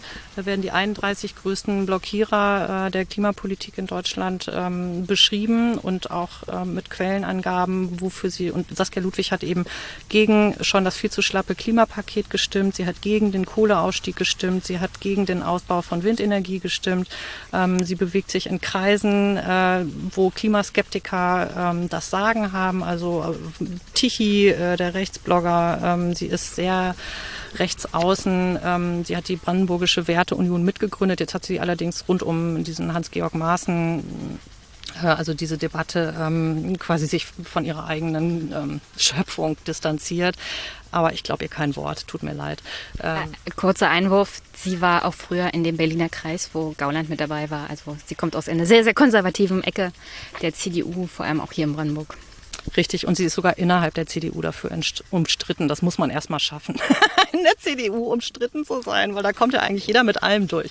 Ähm sie, sie wurde damals abgesägt als Fraktionsvorsitzende. Da war die CDU noch in der Opposition, weil sie Interviews gegeben hat, und zwar der Jungen Freiheit. Genau, zusammen mit Alexander Gauland. Ja, also insofern, ähm, genau, wie gesagt, meine Erwartungen an die CDU sind gar keine. Die CDU ist eine Partei, die sich äh, selbst überlebt hat, äh, die nur noch ja, ihrem Selbstzweck dient, äh, dass Menschen dort Macht haben, die sich da an dieser Macht in irgendeiner Form persönlich oder äh, strukturell bereichern können. So meine Meinung. Ich muss, CDU muss abgewählt werden. Ähm, sie verhindert äh, jegliche transformative Politik, äh, weil sie auf die Politik der Trippelschritte, äh, Tri Trippelschritte und vor allen Dingen auch äh, der Illusion setzt. Also äh, das, was die CDU im Angebot hat, genauso wie die FDP übrigens. Ähm, also Linda Teuteberg ordne ich sozusagen auch mit in dieses Lager. Äh, es wird ganz viel über äh, der Markt soll es richten, Zukunftstechnologien werden es richten. Ähm, diese Technologien sind aber nicht erfunden, sie sind nicht marktreif, ähm, sie haben alle ihre Schattenseiten. Äh, es, es wird dann irgendwie auch unterstützt von millionenschweren Lobbyverbänden ähm, über Brückentechnologien wie Erdgas gesprochen, die aber auch fossile Emissionen ausstoßen. Hallo! Und deswegen, es werden immer noch neue Pipelines gebaut, wie Nord Stream 2, das übrigens unterstützt von Olaf Scholz. Olaf Scholz will auch keinen vorzeitigen Kohleausstieg. Ähm, sprich, jede Partei ähm, versucht auf ihre Art und Weise, äh, sich um die wirklich unangenehmen Fragen zu drücken. Und das ist nämlich, hallo, die Ressourcen werden knapp. Ist genug für alle da in Zukunft? Wahrscheinlich nicht. Was bedeutet das? Ich glaube, wir haben einen großen Hebel, um damit umzugehen. Und das ist, wir müssen die Ressourcen besser verteilen. Wir müssen sie effizienter und smarter nutzen. Wir müssen sie gerechter verteilen. Wir müssen Konzepte entwickeln, die nichts mit technologischer Innovation haben. Es sind alle Technologien erfunden, die wir brauchen für die Klimawende, sondern wir müssen soziale und gesellschaftliche Innovationen entwickeln. Beispiel. Ähm, statt individuellen Haus-Eigenheimbesitzern bräuchten wir Wohnkonzepte, wo viele Menschen eben zusammen wohnen, um eben äh, den Verbrauch von eben Haushaltsgeräten, Autos und so weiter drastisch zu senken, weil ne, momentan stehen Autos 23 Stunden am Tag auf der Straße rum. Hier in Potsdam West gibt es zum Beispiel eine Initiative, die nennt sich Stadtteilauto. Das sind Menschen, die beschlossen haben, ihre Autos miteinander und mit anderen Menschen zu teilen aus der Nachbarschaft. Das heißt, da kann man sich mal ein Auto mieten, wenn man eins braucht. Und äh, das kostet so gut wie gar nichts. Ja? Und ähm, das sind doch Möglichkeiten, die einfach dadurch entstehen, dass Menschen sich miteinander anders organisieren. Und dann hat trotzdem jeder ein Auto, wenn er eins braucht. Aber es stehen nicht mehr so viele Blechteile überall rum. So voll genial, super easy, verdient halt bloß kein großer Konzern dran. So. Und das ist, glaube ich, das Ding. Ähm, wir haben eine, ähm, gelernt, dass äh, Wohlstand durch Industrie und große Konzerne erzeugt wird. Und deswegen fördern wir weiterhin große Konzerne.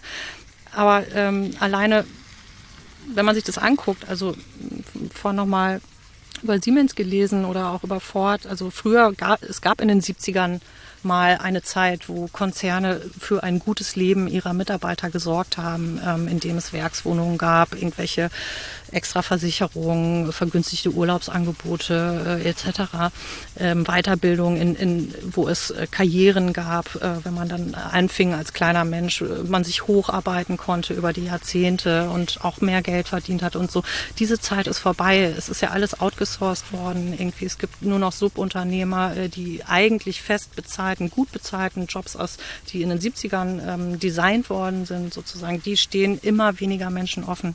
Und äh, wir leben leben eigentlich inzwischen in einer Realität, wo wir alle viele Menschen prekäre Arbeitsverhältnisse haben, wo 50 Prozent der Deutschen keine großartigen Ersparnisse haben. Das heißt, äh, jede Krise wie Corona, ein Verdienstausfall von mehreren Monaten kann denen schon das Genick brechen. So. Und ähm, ja, und irgendwie, ich, darüber würde ich auch gerne viel offener irgendwie diskutieren. Ja, also wie, wie schaffen wir es, wenn, wenn diese Konzerne äh, nicht mehr die, die äh, Stütze der Gesellschaft sind, was, wie können wir uns selber stützen als Gesellschaft? Und ich glaube, wir müssen eben soziale Innovationen fördern. Und der Staat muss die Selbstorganisation fördern, muss Initiativen fördern, die genau in diese Lücke reingehen. Und das ist eine ganz andere Art von Förderpolitik als irgendwie äh, ein Gewerbegebiet in Ludwigsfelde auszurufen, eine weitere äh, Lagerhalle von Amazon dahin zu packen, wo wieder irgendwie Leiharbeiter arbeiten, die zum Teil aus Polen rüberkommen. Ähm, so, wo überhaupt kein Mehrwert geschaffen wird und dann die Steuern noch nicht mal dort landen oder nicht ausreichend. Also, wo, was haben wir eigentlich noch von diesen Konzernen? Ich glaube gar nicht so viel. Clever ist Amazon, wenn sie dann die Büros in Zossen anmelden und da die Gewerbesteuer haben. Das ist der geringste Gewerbesteuersatz in ganz Deutschland. Das kann man alles ganz schön in Telto Flaming machen. Das ist furchtbar. Meine Frage, du als Bürgerin, wie empfindest du den Wahlkampf?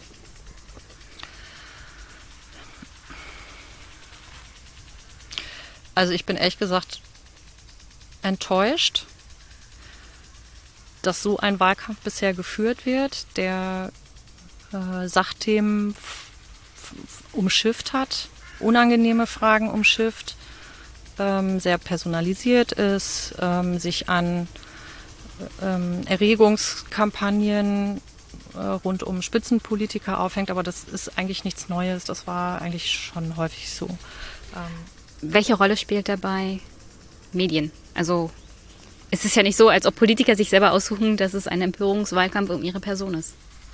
Ja, das ist irgendwie so, ist, ich würde sagen, es gibt sehr viele Konventionen das ist ja alles nicht in Stein gemeißelt, dass es so sein muss, aber es gibt natürlich Gewohnheiten. Und äh, es ist nun mal so gewöhnt, oh ja, okay, es ist jetzt Wahlkampf, dann machen wir wieder das, ne? so wie letztes Mal. Also ich habe ja mal beim NDR gearbeitet, nichts gegen den NDR. Es sind super Journalisten, gibt auch ganz tolle Formate. Ist auch super wichtig, den öffentlichen Rundfunk weiter zu erhalten und zu stärken. Aber es gibt auch gleichzeitig äh, zum Beispiel Redakteure, ähm, die, wenn sie Programmplanung machen, eben ähm, ja, Dinge wiederholen, die sie schon mal so gemacht haben, weil es einfach ein bisschen bequemer ist. Und äh, da finde ich, ähm, zeigt sich eben auch manchmal die Überalterung von ja, bestimmten Arbeitsplätzen, Redaktionen, Entscheiderpositionen weil es gibt ja viele junge Journalisten und Journalistinnen, die es gerne anders machen würden, aber dann vielleicht nicht den Sendeplatz bekommen. Also ich werde zum Beispiel auch gerade von einem Journalisten begleitet, der irgendwie Brand New Bundestag und uns covern möchte, aber der kriegt diese Doku nicht verkauft so und äh, stattdessen werden eben andere Formate gesendet so. Tja, also klar, die Medien könnten ganz viel anders machen. Wir können aber alle ganz viel anders machen. Also deswegen denke ich halt immer so, wir können auch als Wählerinnen ganz viel anders machen. Wir können zum Beispiel jemand anders wählen. Ähm, wir können auch äh, uns organisieren miteinander. Äh, darüber haben wir jetzt ja noch gar nicht gesprochen. Ähm, es ist eine Möglichkeit, dass wir uns als Menschen organisieren, um diesen ganzen drastischen Problem etwas entgegenzusetzen. So. Und das kann man auch schon mit einer kleinen Gruppe machen. Ein Beispiel. Zum Beispiel eine Partei. Ähm, ja, zum Beispiel eine Partei. Nee, ich meine aber wirklich noch viel weniger Leute. Ich meine fünf Leute. Also zum Beispiel ähm, haben wir ähm, vor zwei Wochenenden ähm, Saskia Ludwig besucht. Saskia Ludwig, haben wir eben schon drüber gesprochen, macht einen Wahlkampf ähm, unter dem Hashtag Brandenburg leben und hat eine Honigtour veranstaltet, wo sie ihren selbst geimkerten Honig verschenkt hat. Und der kommt gar nicht aus der Agrarindustrie, voll super.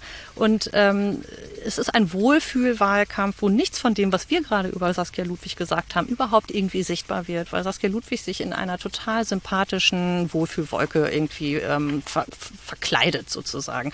Und dann haben wir gesagt, okay, ähm, das, äh, das akzeptieren wir so nicht. Äh, wir haben uns als Bienen verkleidet und sind halt dann äh, mit unseren Schildern, auf denen stand, die CDU-Agrarlobby tötet uns, Brandenburg stirbt, äh, Bienen gegen rechts. Ähm, ja, CDU abwählen und Klimawahl äh, da aufgetaucht sind, da rumgeschwirrt, ähm, haben davon ein Video gemacht äh, sind damit in die Presse gekommen ähm, und ich habe ein Gesprächsangebot mit Saskia Ludwig, das wir jetzt eben öffentlich diskutieren wollen und so, da denke ich irgendwie, das kann doch eigentlich jeder machen. Das war nämlich nicht schwer. Also man muss natürlich eine Idee haben, was man machen kann und dafür habe ich ja eben auch ähm, diesen Strang meiner Arbeit einfach machen gegründet. Äh, da geht es eben genau darum, Menschen äh, zu ermöglichen, sich politisch zu engagieren. Gerade die Leute, die eben nicht auf Demos gehen, die nicht protestieren, also die nicht so äh, irgendwie in Blockaden gehen wollen, äh, die vielleicht auch einfach nur lernen wollen, wie stelle ich die richtigen Fragen. Ähm, ja, genau, die so und einfach machen. Ich denke, wir können Politik und Demokratie selber einfach machen, wenn wir uns zusammentun. So und das ist eben meine Erfahrung aus Extinction Rebellion ähm, wo ich gemerkt habe, was mir das für eine Kraft gegeben hat, auf andere Menschen zu stoßen, mit denen ich nicht irgendwie lang und breit erstmal die Grundlagen klären muss, sondern wo wir uns, äh, wenn wir uns angucken, sagen, okay, es läuft scheiße, ja, wollen wir was verändern? Ja, wollen wir, okay, dann lass mal machen. Und da plötzlich ganz viel entstanden ist. So. Und diese Erfahrung würde ich gerne mehr Menschen ermöglichen. Und ich glaube, dass die Parteien diese Erfahrung nicht immer bieten. Ähm, dass es aber wichtig ist, dass Menschen das Gefühl von Selbstwirksamkeit, von Partizipation und Mitbestimmung haben. Und ähm, es ist sehr befriedigend, wenn man äh, sich als Biene verkleidet und ähm, dann im Nachhinein in der Zeitung eben die Statement liest über, ähm, dass die CDU eben kritisiert wird. So und ähm, ich hoffe, das lesen dann wieder andere und fühlen sich auch inspiriert zu sagen, okay, hm, ja, es ist kein großer Aufwand. So und und es gibt viel einfachere Sachen auch, die jeder Mensch machen kann, nämlich mit Menschen aus seinem direkten Umfeld einfach ein Gespräch über Politik zu führen und eben zu sagen, hey, sag mal, weißt du schon, was du wählst? Wollen wir uns mal darüber unterhalten, was uns wichtig ist bei dieser Wahl? Was ist dein Problem? Was ist mein Problem? Was sind unsere Interessen?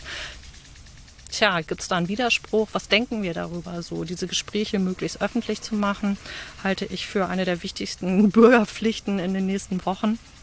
Ähm, ja, weil ich glaube, diese, äh, das, was die Parteien aussenden ähm, an, an ja, Statements und äh, Slogans und ähm, Plakaten, das wird ja niemandes Meinung groß verändern, sondern was, wir wissen doch alle, das, was unsere Meinung verändert, ist, wenn wir mit irgendwie ein paar Menschen, denen wir vertrauen, sprechen, auch mit anderen Meinungen konfrontiert sind, uns damit auseinandersetzen und ähm, darüber eben unsere eigenen Schlüsse ziehen können. So.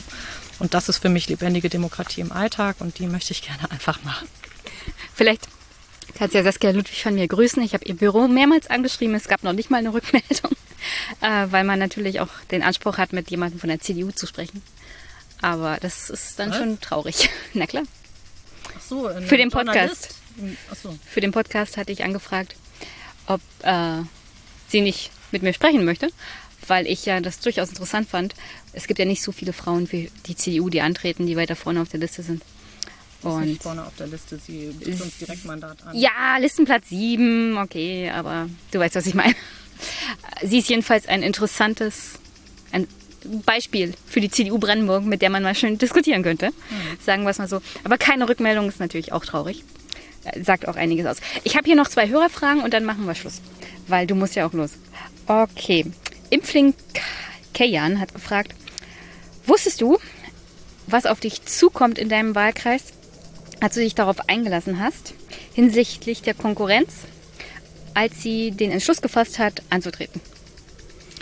Äh, nein, ich wusste, dass Annalena Baerbock da ist und Linda Teuteberg. Ich wusste nicht, dass Annalena Baerbock Kanzlerkandidatin werden wird. Also beziehungsweise war schon vielleicht ein bisschen zu erahnen. Ich wusste vor allen, Dingen, vor allen Dingen nicht, dass Olaf Scholz hier kandidieren wird. Äh, ich komme ja ursprünglich aus Hamburg und da war mein Bürgermeister und an dem Tag, witzigerweise, an dem ich mich entschlossen habe, in Potsdam zu kandidieren, bin ich nach Hause gekommen, habe Facebook aufgemacht Und das Erste, was ich sehe, ist der Post von Olaf Scholz, der sagt, ich kandidiere in Potsdam. Ich finde es verrückt. Also, und dann habe ich gedacht, hm, okay, lasse ich es dann lieber. Und wir haben uns dann besprochen und eben entschlossen, dass es eigentlich eine super Gelegenheit ist, eine andere Art von Politik bekannt zu machen, indem man sich eben mit den Allergrößten anlegt. Ja, also Presseaufmerksamkeit ist dem Wahlkreis 61 definitiv sicher bei den Kandidaten und Kandidatinnen. Arturo de la Vega. Wofür ist der Bundestag Ihrer Meinung nach zuständig? Also in Rechten und Pflichten? Und wo liegt der Unterschied zwischen Exekutive und Legislative? Und welche Ebene ist für was verantwortlich? Mein Problem, zunehmend treten da nur noch Trottel an, die haben null Ahnung. Ja, ist ja egal. Es sind ja ganz schön viele Sachen auf einmal, die in dieser Frage. Ich habe ich hab, ich hab nur zwei Fragen bekommen und deswegen musste ich die jetzt noch nehmen. Ja, also ehrlich gesagt, da kann ich jetzt äh, staatstheoretisch nicht sauber drauf antworten, glaube ich. Ähm, ich möchte jetzt auch nicht irgendwie was Falsches sagen. Ähm, grundsätzlich ist äh, die Exekutive dafür da, Politik auszuführen und da ist die Verwaltung und äh, so und die Polizei und äh, andere äh, Organisationen und äh, die Legislative macht die Gesetze und ähm, diskutiert sie und stimmt die Interessen ab und so weiter. Okay, Ducky.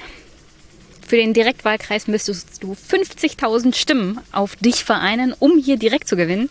Seit 1949 sind keine Parteilosen mehr in den Bundestag gekommen und seit der Wiedervereinigung hat mehrheitlich die SPD hier den Direktkandidaten gestellt. Deswegen drücke ich dir mal die Daumen und frage dich, hast du noch eine Botschaft an die Hörerinnen und Hörer? Äh, so absurd sich das vielleicht anhört, es geht gar nicht so darum, ob ich die Wahl gewinne oder nicht, sondern ob ich es schaffe, mit den Menschen, die sich mit mir organisieren, gemeinsam die Keimzelle dafür zu legen, dass wir eine andere Politik bekommen. Und ich glaube, das können wir unabhängig vom Wahlausgang leisten. Und darauf freue ich mich. Einfach machen. Herzlichen Dank und bis dann. Tschüss. tschüss. Sag tschüss. Achso, tschüss.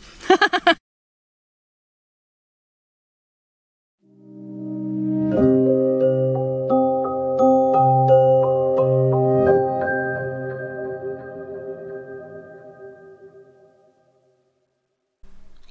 dieser Stelle wünsche ich euch dann kurz und gut viel Spaß, gute Unterhaltung mit dem Gespräch mit Franziska Heinisch über ihr Buch Wir haben keine Wahl und mir. Und danach hören wir uns zum Abschluss nochmal.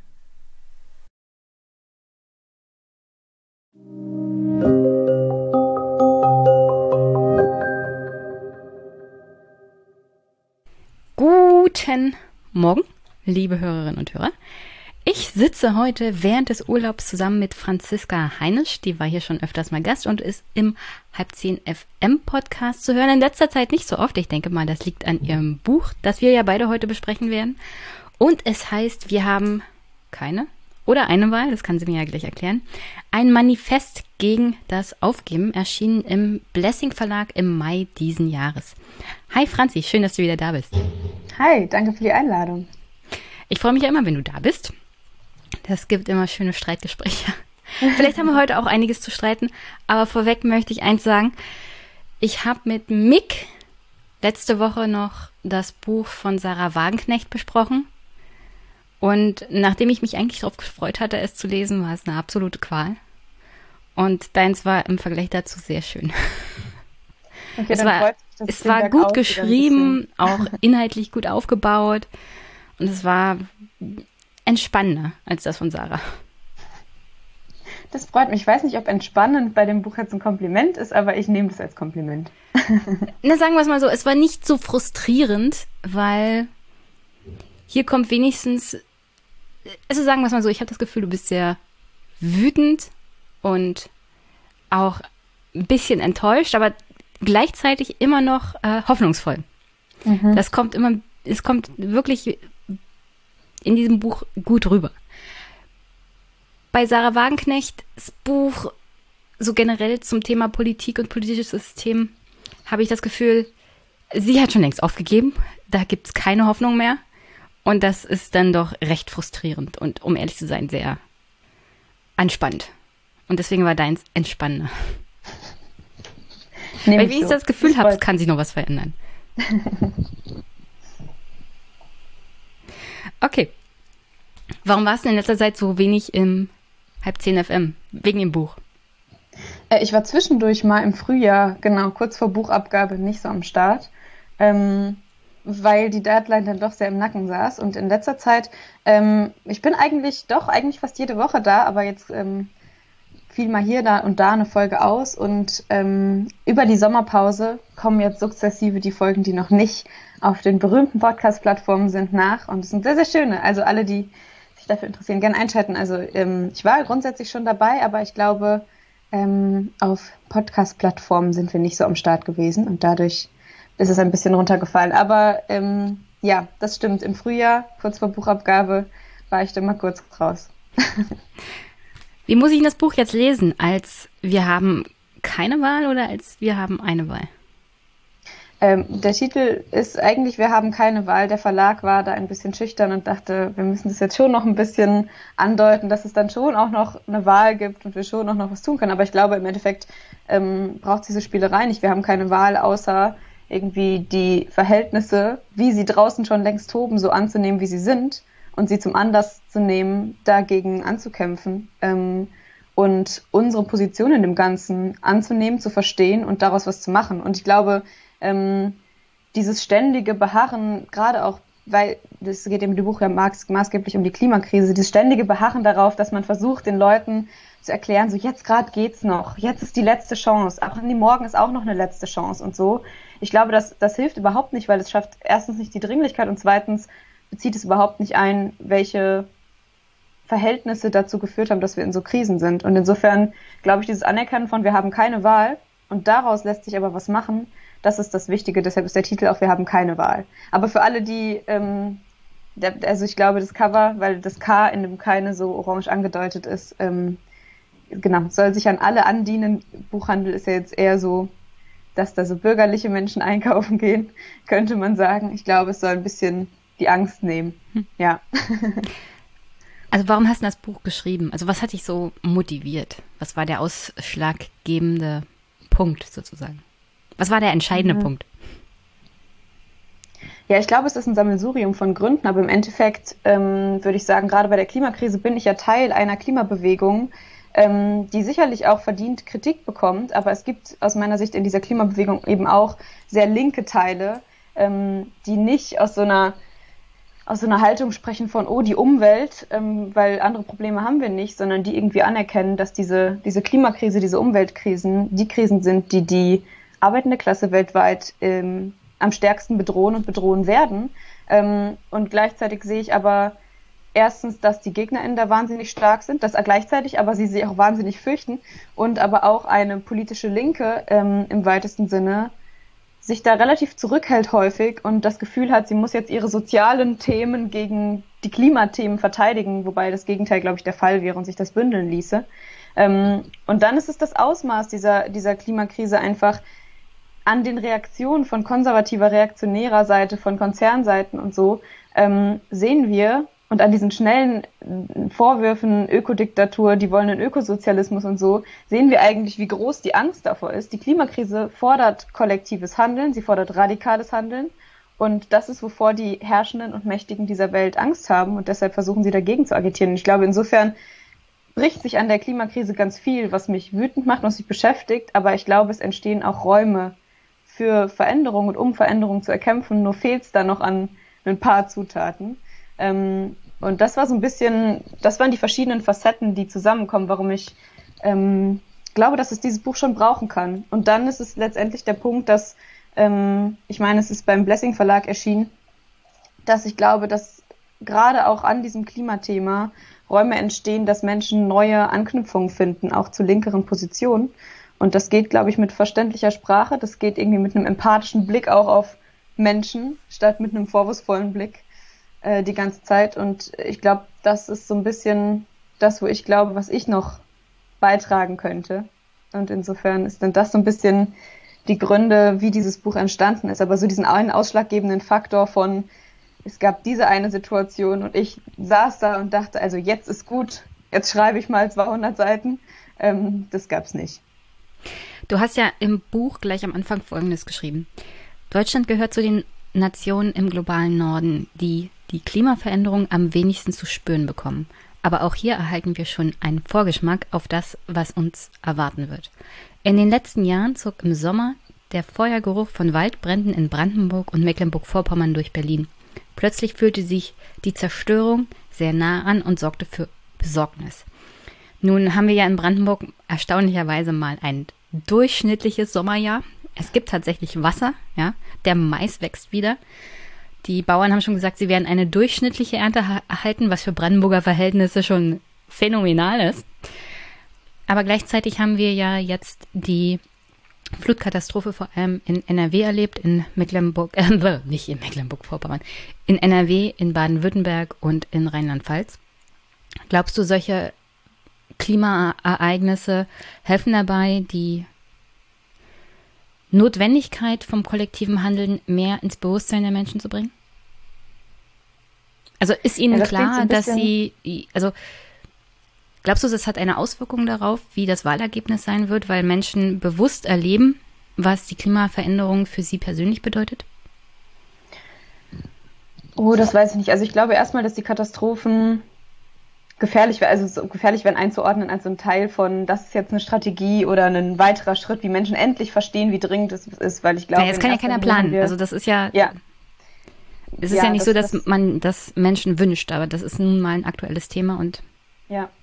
Das stimmt, das erinnert mich immer schnell an dieses Narrativ auch am, zu Beginn der Corona-Pandemie, die Krise als Chance, wo ich so ein bisschen finde, dass, dass das lässt sich immer so abstrakt behaupten und am Ende bei diesen Katastrophen stehen Ernteausfälle, steht Wasserknappheit, stehen Menschen, die ihre Existenz äh, die gestorben sind, die, deren, deren Familie, deren Verwandten, deren Freunde gestorben sind und deren Existenzen irgendwie zerstört wurden. Insofern fände ich es gefährlich, jetzt als Klimabewegung oder als politische Agenda daran anzuknüpfen und zu sagen, seht ihr so und so.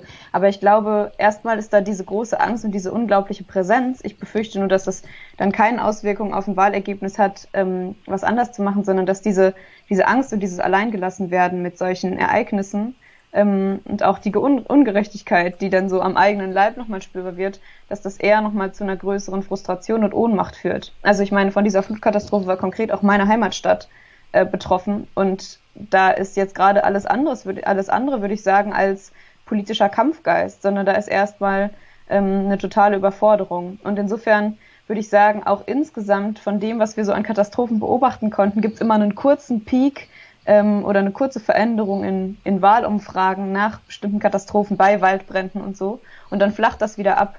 Und ich glaube, insofern ähm, heißt das auch, dass sich weder eine Klimabewegung noch Parteien links der Mitte irgendwie darauf verlassen können, dass die Katastrophen schon allein die Wahlergebnisse zu ihnen treiben werden, sondern es braucht dann eben auch die Sicherheit, dass was anders ist mit den, mit einer anderen Regierung oder mit anderer Politik. Das braucht die Sicherheit und ein Vertrauen darin, dass es besser werden kann und nicht eher noch schlechter wird.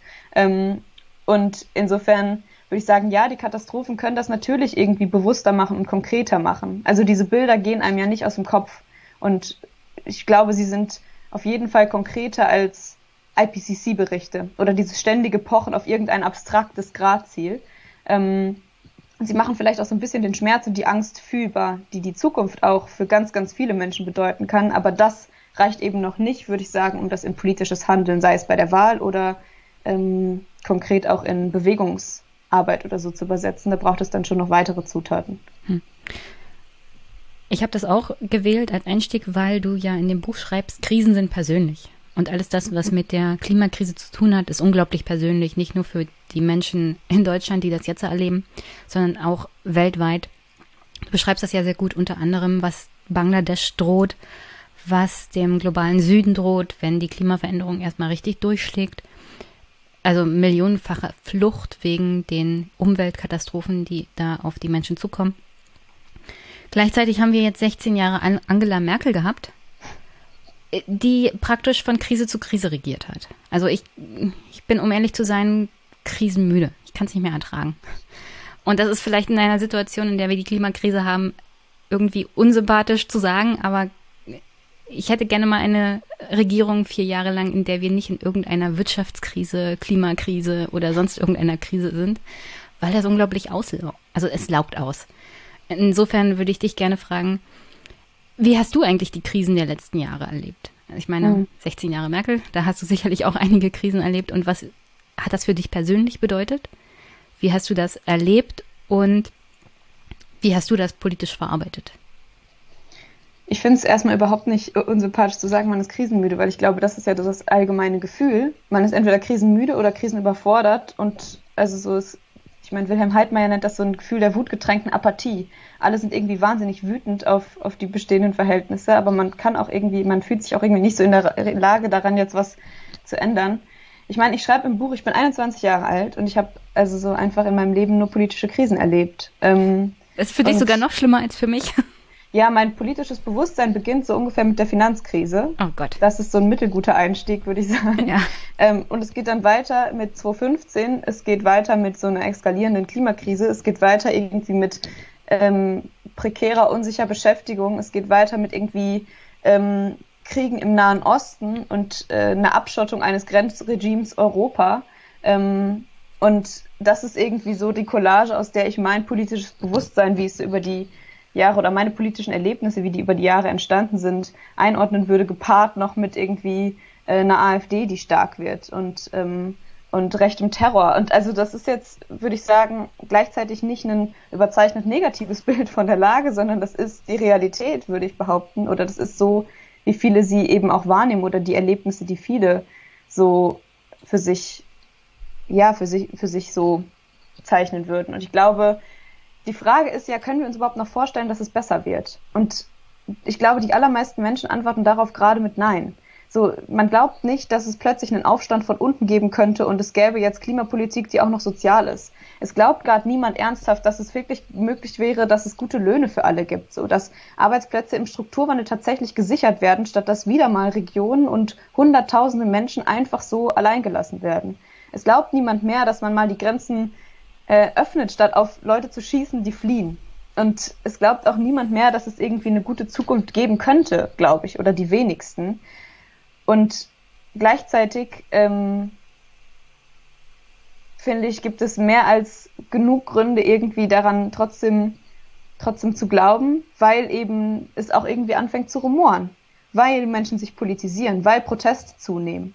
Ähm, übrigens nicht, gerade im globalen Norden, nicht so in Deutschland und so, wo man immer so tut, als seien wir hier das Protestland plötzlich der Klimabewegung oder so, sondern längst schon seit Jahrzehnten in Ländern, die viel mehr betroffen sind. Ich glaube, es entsteht auch wieder ein stärkeres Bewusstsein, dass es eine Form von Klassenzugehörigkeit gibt, aufgrund derer man irgendwie auch betroffen ist von, von Krisen. Und insofern ähm, würde ich sagen, habe ich vielleicht noch ein bisschen das Glück, dass mein Krisenbewusstsein 20 Jahre umfasst und ich weiß, ich habe da jetzt noch ein paar Jahre vor mir. Also entweder lassen wir es jetzt oder ich ähm, raff mich irgendwie mal noch auf für die nächsten paar Jahrzehnte so ungefähr. Ähm, aber ich glaube, das ist tatsächlich ein, die Frage, wie wir aus dieser Ohnmacht rauskommen.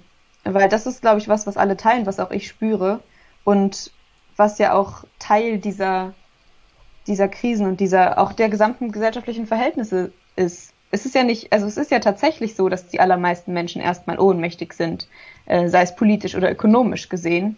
Ähm, und das müssen wir ändern. Und dafür gibt es Möglichkeiten. Ähm, sie sind nur nicht ausgeschöpft. Du schreibst ja an anderer Stelle auch noch, dass Krisen systemrelevant sind. Was meinst du damit? Ich spreche da ja auch konkret über die Klimakrise. Ähm, und diese Klimakrise wird manchmal als ein bisschen störender Faktor in einem eigentlich ganz gut funktionierenden kapitalistischen System beschrieben. Also es so, funktioniert ganz toll. funktioniert ja alles ganz super. Wir haben ja totalen Wohlstand geschaffen. Mhm. Leute, guckt euch die Armutsraten an. Immer weniger Leute hungern. Ähm, also so, dass auf der anderen Seite Ernährungsknappheit droht und die Verteilungsungerechtigkeit immer weiter zunimmt und Hunger eigentlich kein Thema sein müsste, wenn wir anders verteilen würden, wird da so ein bisschen verschwiegen. Aber es das heißt ja immer, eigentlich gab es doch einen dauerhaften Aufschwung es wird doch eigentlich immer besser. Das einzig Blöde ist, wir haben da ein bisschen über unsere Verhältnisse gewirtschaftet. Und ich glaube, das ist eigentlich, also es ist so eine, so, ein, so, ein, so eine Opiumgeschichte. Also so, das ist eine Geschichte, die betäuben soll, die irgendwie glaubhaft machen soll oder die auch in so ein Narrativ passt von, wenn die Mächtigen doch wirklich endlich verstehen würden, was diese Klimakrise bedeutet, dann würden sie doch sicher anders handeln. Dann werden sie es schon richten. Und das ist letztendlich ähm, eine Erzählung und eine, einen Begriff der Klimakrise, der einfach nicht der Realität entspricht. Denn diese Krise ist verursacht durch kapitalistisches Wirtschaften, was seit seiner Entstehung über Jahrhunderte immer Mensch und Natur ausgebeutet hat. Nur wird es jetzt immer sichtbarer und äh, gerät es jetzt an Grenzen, wo wir nicht einfach noch weiter ähm, aus, dieses System ausweiten können plötzlich, um weitere Ressourcen wieder und Ressourcenströme zu generieren, sondern wo irgendwie eine Grenze erreicht ist. Und umgekehrt ist der einzige Weg, diese Krise zu bekämpfen, dass wir an den systemischen Stellschrauben drehen. Also eine CO2-Bepreisung allein reicht nicht. Es reicht auch nicht, jetzt plötzlich einfach auf erneuerbare Energien umzustellen, sondern statt Symptome zu bekämpfen, müssen wir die Produktionsweise komplett umstellen, eine Lebensweise. Ähm, wir müssen letztendlich diese, diesen Profitzwang, die Gewinnmaximierung und diese ständige Vereinleibung von menschlicher Arbeit und von natürlichen Ressourcen als Ausbeutungsform wir müssen dem allen ein Ende machen. Darunter geht es nicht. Und das ist nicht irgendwie, ähm, würde ich sagen, Überspitzung, sondern das ist die einzig, einzige Form, wie diese Krise sich in den Griff kriegen lässt. Und insofern ist sie systemrelevant. Sie entsteht aus dem kapitalistischen System heraus. Das ist, sie ist bedingt dadurch. Und die einzige Möglichkeit, sie wirklich zu bekämpfen, ist eine Abkehr von diesem System. Und deshalb sind wir an einem systemrelevanten Scheidepunkt, würde ich sagen. Ähm, nur müssen wir das viel stärker auch so, so kommunizieren, müssen wir es viel stärker auch so annehmen und dann entsprechend auch die Radikalität der Mittel wählen. Also wenn ich das so sage, dann reicht es natürlich nicht, ich unterschreibe eine Petition für ein besseres Kohlegesetz, äh, Kohleausstiegsgesetz. Zur Radikalität so. kommen wir noch, ich habe da äh, noch eine Frage. Aber erstmal zu diesen naja, System, Systems Change, den du ja auch in deinem Buch eher verlangst als die meisten anderen, unter anderem der Grünen jetzt im Wahlkampf. Ich hoffe doch. also das Wort habe ich noch nicht so richtig, also die zwei Wörter sind es ja, habe ich nicht so richtig gehört von Annalena Baerbock oder von Habeck. Also sagen wir mal so, die Grünen sind jetzt nicht die Radikalen in diesem Wahlkampf. Das, also das, das, glaube ich, können wir so stehen lassen, ja. Ich vielleicht meine, reden wir gleich noch über die Parteien. Annalena Baerbock, das vielleicht als Einstieg. Okay, ja. Ich Aber erstmal Annalena Zu der Frage, die ich hier hätte, vielleicht lese ich mal den Part vor und dann komme ich, komm ich zu meiner Frage. Schreibst du später in deinem Buch. Mhm. Wir leben in Zeiten völligen Kontrollverlusts. Gefühlt kann uns jederzeit die nächste Krise erschüttern und es ist kein Land in Sicht. Gleichzeitig hören wir von gesellschaftlichen und politischen Eliten beschwichtigende Worte. Durchhalteparolen reden von der Krise als Chance, Erschütterungen als Aufbruch, die Krisenbewältigung hinkt immer hinterher. Sie tritt ein, wenn die Erschütterung längst angekommen ist in unserer Lebensrealität. Die Ungerechtigkeit macht uns rasend, Wut und die Verzweiflung schlummern in uns. Die Geschehnisse in der Welt werfen uns hin und her, manchmal blitzen irgendwo zwischen Alltag und Krisenmodus Bilder auf, wie diese Welt aussehen wird, wenn es so weitergeht. Und das macht uns noch machtloser, als wir ohnehin schon sind. Wir sind erschlagen, zerrissen, vielleicht stumpfen wir ab. Meine Frage ist, die Allgemeinheit. Glaubst du, der fehlt es auch an der Fantasie, sich vorzustellen, in einem anderen System zu leben? Weil System Change heißt ja, dieses System zu überkommen. Und sowohl die Kon der, also der Kontrollverlust als auch dieses Gefühl der Machtlosigkeit kommt ja daher, dass man keine Idee davon hat, in einem anderen System zu leben, als in dem, in dem man aktuell ist. Weil man mhm. sich nicht vorstellen kann, dass es irgendwie besser werden kann. Weil etwas Gewohntes aufzugeben, also du schreibst ja auch viel von Sicherheit. Also das ist mhm. absolutes Minimum, was ja ein Staat, eine Gesellschaft anbietet.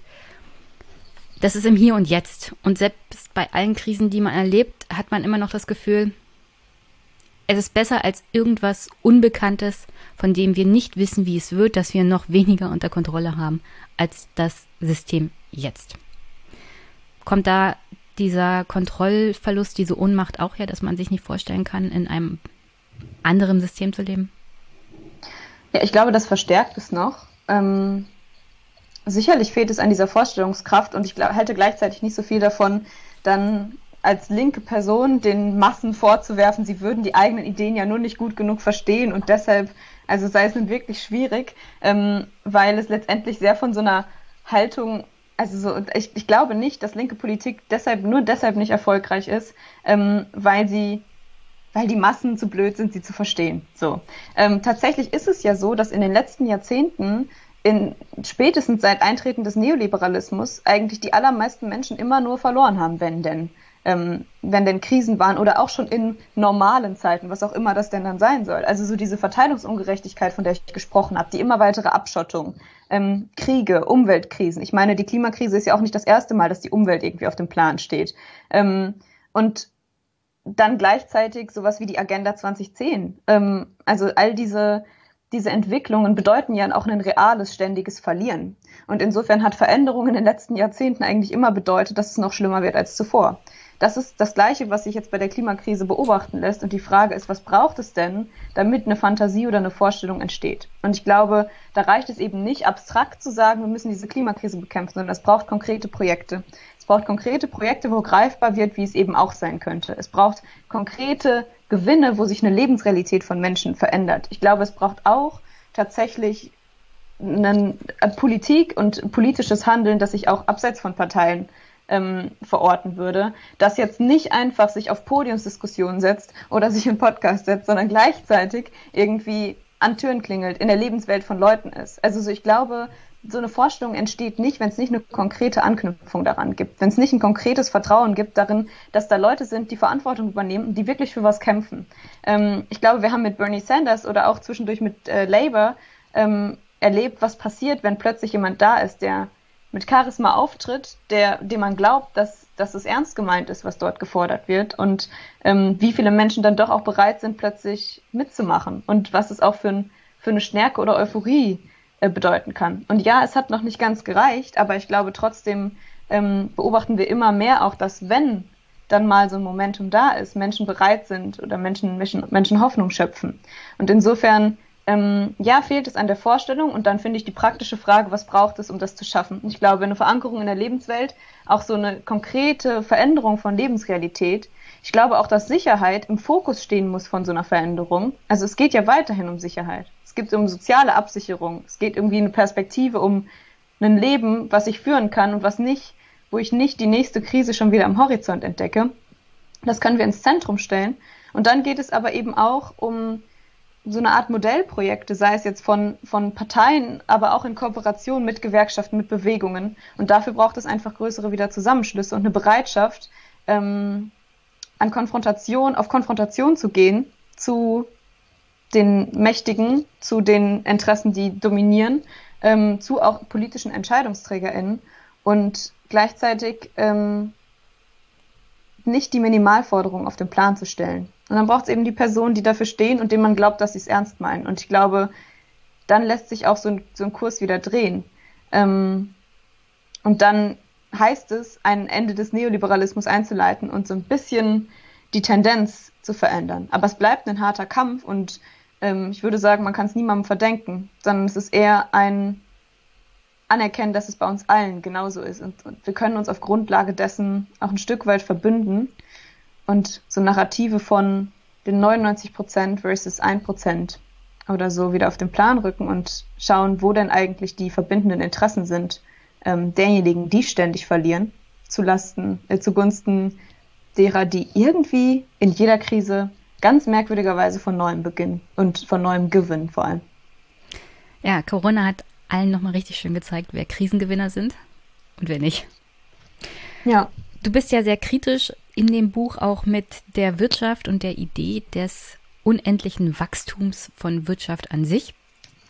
Gleichzeitig gibt es aber auch jede Menge Kritik an der Green Economy, also das neue System. Wie stellst du dir das vor? Ja, ich glaube, dass du diese, diese ganzen Erzählungen des Degrowth allein das natürlich nicht, nicht lösen können. Ähm, wir beobachten einfach eine Tendenz dieser Einverleibung des kapitalistischen Wirtschaftens von unglaublichen Mengen von Ressourcen, von Ausbeutung menschlicher Arbeitskraft und so weiter. Und das ist, nicht, das ist ja nicht irgendwie eine Bedingung, die zufällig so ist, sondern es ist einfach ein Zwang, der in diesem System besteht. Das heißt, da lässt sich nicht einfach so sagen, ach Leute, wir machen das anders. Ähm, das ist doch eigentlich viel sympathischer, wenn wir das jetzt mal lassen mit der Ausbeutung, sondern dann, dann ist es ein Wendepunkt. Dann kann dieses System so nicht mehr funktionieren. Ich glaube, das ist das, was man an diesem, an diesem Punkt markieren kann. Und gleichzeitig ähm, ist die Green Economy eine Erzählung des grünen Kapitalismus, die genau das aber behauptet. Die sagt, okay, wir brauchen ein paar grüne Technologien, dann machen wir einfach alles wie bisher, aber statt jetzt irgendwie ähm, fossile Energien zu verfeuern, bauen wir, machen wir erneuerbare Energien und statt irgendwie ähm, Fleisch zu produzieren, gibt's halt irgendwie ein paar andere Produkte und irgendwie Soja ja, zum Beispiel ja, gut, aber das verwenden wir ja gerade auch meistens für den Fleischanbau, also so äh, Fle das Fleisch. Ja, stimmt. Ähm, es gibt aber auch Sojaprodukte, die dann genutzt werden für alternatives Fleisch oder was auch immer. Ich weiß ich nicht. Ich weiß aber, dass vor allem in Deutschland gibt es die Möglichkeit, auch Soja Bio anzubauen. Und die Bauern beschweren sich, dass man weiterhin billig importieren kann aus unter anderem Brasilien, wo man den Amazonas platt macht, um da Sojaanbaugebiete zu gewinnen. Ja. Also insofern ist, ist das auch keine Lösung für den Klimawandel. Exakt. Also so diese, diese imperialen Verhältnisse, dadurch löst sich halt nicht auf, dadurch, dass ich irgendwie einfach ein Bioetikett drauf mache. Ähm, und so dann sind es, also weiter sind es so Erzählungen wie, ja, ähm, dann preisen wir das halt alles ein. Ähm, also so irgendwie brauchen wir nur so ein paar, paar gesetzliche Regelungen. Und das Problem dabei ist. Wir machen den Import erstens, nach Europa von Soja zum Beispiel teurer. Dann löst sich das genau. Problem schon.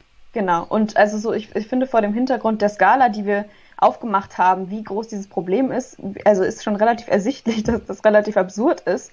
Ähm, hinzu kommt aber, dass man behauptet, man könnte zum Beispiel jetzt, da wird sehr dann die Green Economy reduziert auf letztendlich Treibhausgasemissionen, mhm. als wäre das die einzige Krise, die es mit diesem Wirtschaftssystem gibt, ähm, dass wir Biodiversität, Flächenraub äh, und so weiter haben neben der Ausbeutung von Menschen, ähm, wird da irgendwie verschwiegen. Aber da wird behauptet, man könnte den Ressourcenverbrauch jetzt einfach so entkoppeln von der Entwicklung des, des Wirtschaftens. Und es gibt zig hundert, also zig hundert Studien, es gibt auch Metastudien, die diese mehreren hundert Studien dann nochmal ausgewertet haben. Und es gibt einfach nicht, es lässt sich einfach nicht feststellen, dass diese Entkopplung groß genug ist, um irgendeinen wirklichen notwendigen Effekt zu haben. Also erst einmal auf einer rein technischen Ebene besteht dieses Märchen gerade nicht. Diese Beschwörungen grüner Technologie sind was, was vor allen Dingen immer das Handeln minimieren soll, was vor allen Dingen von konservativer Seite kommt, sind immer so eine Hoffnung schürt darauf, dass die Bewältigung dieser Krise einfach so mir nichts, dir nichts geschehen kann. Also so die Einpreisung von CO2 und letztendlich die Natur weiter oder immer größere Teile der Natur weiter zur Ware zu erklären ähm, und irgendwie auf Minimalveränderungen zuzusteuern, das funktioniert eben nicht. Und das ist dieses, das, was ich unter der Green Economy, Green Capitalism sozusagen zusammenfasse. Und ähm, das Gleiche läuft aber auf, auf eine Sache hinaus. Ähm, letztendlich geht es viel um Verteilung von Ressourcen. Diese, also wenn wir konkret mal so den Maßstab Deutschland nehmen, würde ähm, vernünftiger Klimaschutz eben auch bedeuten, äh, die Arbeitswelt völlig umzustellen und eine völlige Verschiebung des Fokus in der Gesellschaft zu vorzunehmen, hin zu Fürsorge, hin zu sozialen Tätigkeiten. Weil nicht nur die Industriejobs, wo man dann einen gelben Helm auf hat und dann grüne Werbung von RWE gemacht wird, sind grüne Jobs, sondern vor allen Dingen eben Jobs, die ähm, Fürsorge und soziale Tätigkeiten bedeuten. Also es würde bedeuten, natürlich aus der Kohle auszusteigen. Das würde bedeuten, äh, den Wohnungsbau anders zu machen. Das würde bedeuten, wirklich eine tiefgreifende Mobilitätswende zu machen. Und das heißt dann ja, dafür auch, haben wir doch das E-Auto. Ja, ähm, genau. Und äh, widersprich mir doch jetzt. Okay, ja, also gerne. Ich meine, das E-Auto. Ich kann mir eh keins mhm. leisten, also ist es eh egal. Ja, einmal ist das vielleicht gerade noch ein Problem. Das andere ist, ähm, natürlich kommt diese Wende zum E-Auto hin. Ähm, und wir werden in den nächsten Jahren auch nicht plötzlich von jetzt auf gleich gar keine Autos mehr haben.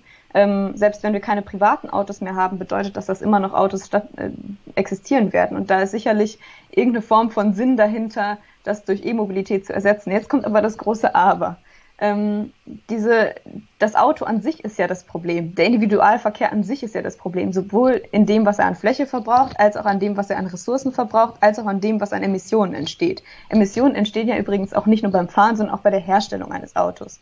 Was auch nicht gelöst wird, ist der äh, massive Ressourcenverbrauch, was so seltene Erden und so angeht, die Lithium unter schlechtesten Arbeitsbedingungen, genau, Lithium zum Beispiel, die unter schlechtesten Arbeitsbedingungen gewonnen werden. Und gerade gibt es beim E-Auto vor allem auch noch den Rebound-Effekt, dass eigentlich ähm, man zwar suggeriert, die Technik würde per se erst einmal Emissionen einsparen, aber durch dadurch, dass die Schwelle ab dem ab, ab der Emissionen tatsächlich gespart werden und so weiter so niedrig ist, äh, so hoch ist, ähm, wird effektiv mehr Emissionen werden effektiv mehr Emissionen ausgestoßen. Das heißt, so dieser eigentliche Effekt, der per se bestehen könnte, wird eigentlich überkompensiert, sodass die Emissionen trotzdem weiter steigen auch die Erzählung davon, jetzt einfach alle Autos auszutauschen durch neue Autos, die dann aber ökologisch fahren, in einer Stromversorgung, die auch nicht ähm, klimaverträglich ist, da, da, schließt sich einfach überhaupt gar kein Kreis an so. Das ja, das, heißt, das ist so ein Aspekt, den du in deinem Buch auch ansprichst. Ähm, in dem Zusammenhang mit dem Internet, der steigende Energiebedarf der nächsten Jahre durch unter anderem die Digitalisierung, aber auch alles, was mit Finanzialisierung zu tun hat an der Börse. Also das Internet wird wachsen und das braucht mehr Kapazität unter anderem der Technik. Wir kennen so großer Experte, aber ich weiß ganz genau. Unter anderem auch die Cloud-Kapazitäten von Jeff Bezos, Amazon, was er da alles anbietet, frisst ja unglaublich viel Energie. Also die, die meiste Kohle machen die jetzt, glaube ich, mittlerweile durch Staatsverträge mit der US-Regierung und anderen, dass die da ihre Daten speichern können und alles sowas. Und das frisst so viel Energie. Unter anderem habe ich mich erst letztens mit einem Anhänger von Elon Musk auf Twitter streiten müssen, mhm. was das an Energie frisst, wenn du Bitcoin produzierst. Und nicht irgendwelche Energie. Also, das sind ja meistens Bitcoins produziert durch Kohleenergie oder Atomkraftenergie. Also das wenigste davon ist wirklich durch Windkraftenergie oder, oder so generell alternative Energien entstanden. Insofern, also diese Frage, wie wir in Zukunft den Energiehunger der Welt stillen wollen. Und da ist jetzt wirklich nur die westliche Welt angesprochen, also allein in die USA und Deutschland, was da alles an Energiehunger entstehen wird. Daneben haben wir Länder wie Indien und China. Also China hat ja seinen großen Boom schon einigermaßen gehabt und die versuchen jetzt auch da, was Klima angeht, ein bisschen gegenzulenken, weil sie mitbekommen haben, ist nicht so toll, wenn unsere Großstädte von CO2-Wolken durchzogen werden. Das schadet auch unserer Wirtschaft, das schadet unseren Menschen. Und selbst ohne, also ohne Menschen geht halt keine Wirtschaft. Aber in Indien steht das alles noch bevor. Also die haben ganz große Kohleabbaugebiete unter anderem in Australien jetzt erschlossen und da Verträge gemacht und wollen da Kohle abbauen, um den Energiehunger ihres Landes zu stillen, um den Aufschwung zu schaffen, den das Land natürlich auch verdient. Also wir wollen ja niemanden sein Recht auf Aufstieg in der Welt verwehren. Und das Problem ist halt, wo soll diese ganze Energie herkommen? Und das hat mir bisher noch keiner sagen können. Also selbst wenn wir in Deutschland mhm. jetzt alles auf Windenergie umstellen, das Problem bleibt ja. Dieser Anspruch auf mehr Energie in Zukunft wird nicht alleine durch alternative Energien gestillt werden können. Also das sehe ich jedenfalls nicht. Vielleicht noch durch mhm. Atomkraft, aber auch da sind wir vor allem in Deutschland eher dagegen. Ja, da, da würde ich auch insgesamt widersprechen. Also so, es gibt alle, alle möglichen ähm, Forschungsergebnisse dazu, dass tatsächlich dieser gesamte Energiebedarf sich auch zukünftig decken ließe durch Solarenergie und Co. Das heißt aber, also so vielleicht ist es nicht unbedingt möglich, dass wir in Deutschland den deutschen Energiebedarf decken. Das ist so ein bisschen das Problem gerade noch. Aber das würde teilweise oder in den allermeisten Fällen sogar regional funktionieren, mhm. ähm, selbst in Deutschland. Das heißt, so der, der Grundsatz davon, diesen Energiehunger, wie du es genannt hast, zu decken, das, da würde ich gar nicht das, das Problem sehen. Ähm, das Problem ist, also so erstens, natürlich braucht es da eine Reduktion. Natürlich, ganz klar, ähm, haben wir ja schon drüber gesprochen. Das andere ist, ähm, dass ähm, zum Beispiel Länder wie Indien ja dann gerne auch verantwortlich gemacht werden für die Klimakrise und dann heißt es, was bringt es, wenn wir in Deutschland was machen? In Indien gehen die doch bald mega ab. So, und da, das wollte ich anguckt, damit nicht ausdrücken. Nee, also da, das, das würde ich dir gar nicht unterstellen. Das ist nur, ähm, ja, finde ich was, wo häufig dann Indien vorkommt. Aber tatsächlich ist es ja so, dass da die CO2-Emissionen in den nächsten Jahren und Jahrzehnten zunehmen werden. Ähm, und, und insgesamt auch der Energieverbrauch. Jetzt ist es aber ja auch so, dass man gar keine Kohlekraftwerke da bauen müsste, sondern gleichzeitig auch schon direkt auf erneuerbare Energien gehen könnte. Es ist aber häufig noch heute günstiger, durch auch extreme Subventionen und so weiter, ähm, Kohlekraftwerke zu bauen. Und ich meine, überleg dir das mal. Es ist günstiger für Indien in Australien Kohle abzubauen, das dann nach Indien zu verschiffen. Ja. Und da zu verbrennen. Ja. Und der Witz ist, warum ist das günstiger? Ja, nicht, weil Indien sich das ausgesucht hat und trotzdem sagen alle, also Indien, dieser, dieses böse Land. Ähm, ich, natürlich wäre es möglich. In, also Indien ist ja an sich nicht das Problem. Also es ist nur ein Beispiel dafür, dass das ist ja in Deutschland genauso gewesen. Hier war es ja auch jahrzehntelang billiger, Kohle zu verbrennen, als irgendwas anderes zu machen. Ja. Indien ist ja, halt bloß ein Fallbeispiel, wo ich jetzt sagen kann, es ist ein systematisches Problem. Und hier an diesem Land sieht man es gerade. Ja. Es ist nicht Indien investiert in Kohle, weil die halt die ganze Welt vergiften wollen, sondern die investieren in Kohle, weil es billig ist. Und niemand würde sagen in einem kapitalistischen System, dass das irrational ist. Ja. Ja, absolut. Also das ist, das ist der Kernpunkt. Man muss nicht links sein, um zu sagen, ja gut, also so die, die, die, das ist jetzt irgendwie ein systemisches Problem, weil die Zerstörung ist billiger, als die, das nicht zu zerstören. Ja. Und ähm, natürlich gäbe es aber ja Lösungen dazu. Also es gäbe natürlich die Möglichkeit, ähm, dass es dass, dass Industrienationen ähm, auch einfach Geld dafür zahlen, dass Umstieg auf erneuerbare Energien stattfindet, statt dass ein Umstieg oder eine, ein Aufschwung, ein wirtschaftlicher mit Kohleenergie stattfindet. Das einzige Ding ist, es kostet Geld. Und Geld ist das Letzte, was Industrienationen investieren wollen, vor allem, wenn es nicht der Abschottung und Absicherung ihrer Machtstellung dient bislang. Ähm, und das heißt aber eben auch, ähm, weil das sonst so auf dieser Metaebene bleibt, dass sich das auch nur verändern wird, wenn auch in diesen Industrienationen Bewegungen und Proteste entstehen, die sich eben auch genau auf globale Gerechtigkeit richten. Also die nicht einfach nur sagen, wir wollen in Deutschland diese Veränderung gerecht haben, sondern die sich auch verbünden mit Gruppen in Indien, mit Gruppen in Brasilien und so weiter, die ja selbst gegen Extraktivismus, gegen Umweltzerstörung und so kämpfen. Und zwar unter viel schlimmeren Bedingungen, als das hier in Deutschland so gemütlich ähm, der Fall ist häufig. Und insofern. Du hast es ja ähm, gut beschrieben ja. in deinem Buch. Ich hatte letztens Anton Fleck hier zu Gast und die haben auch darüber mhm. gesprochen, dass viele Aktivistinnen auch im Bereich des Umweltschutzes, unter anderem in Kolumbien aktuell, äh, zu Tode kommen.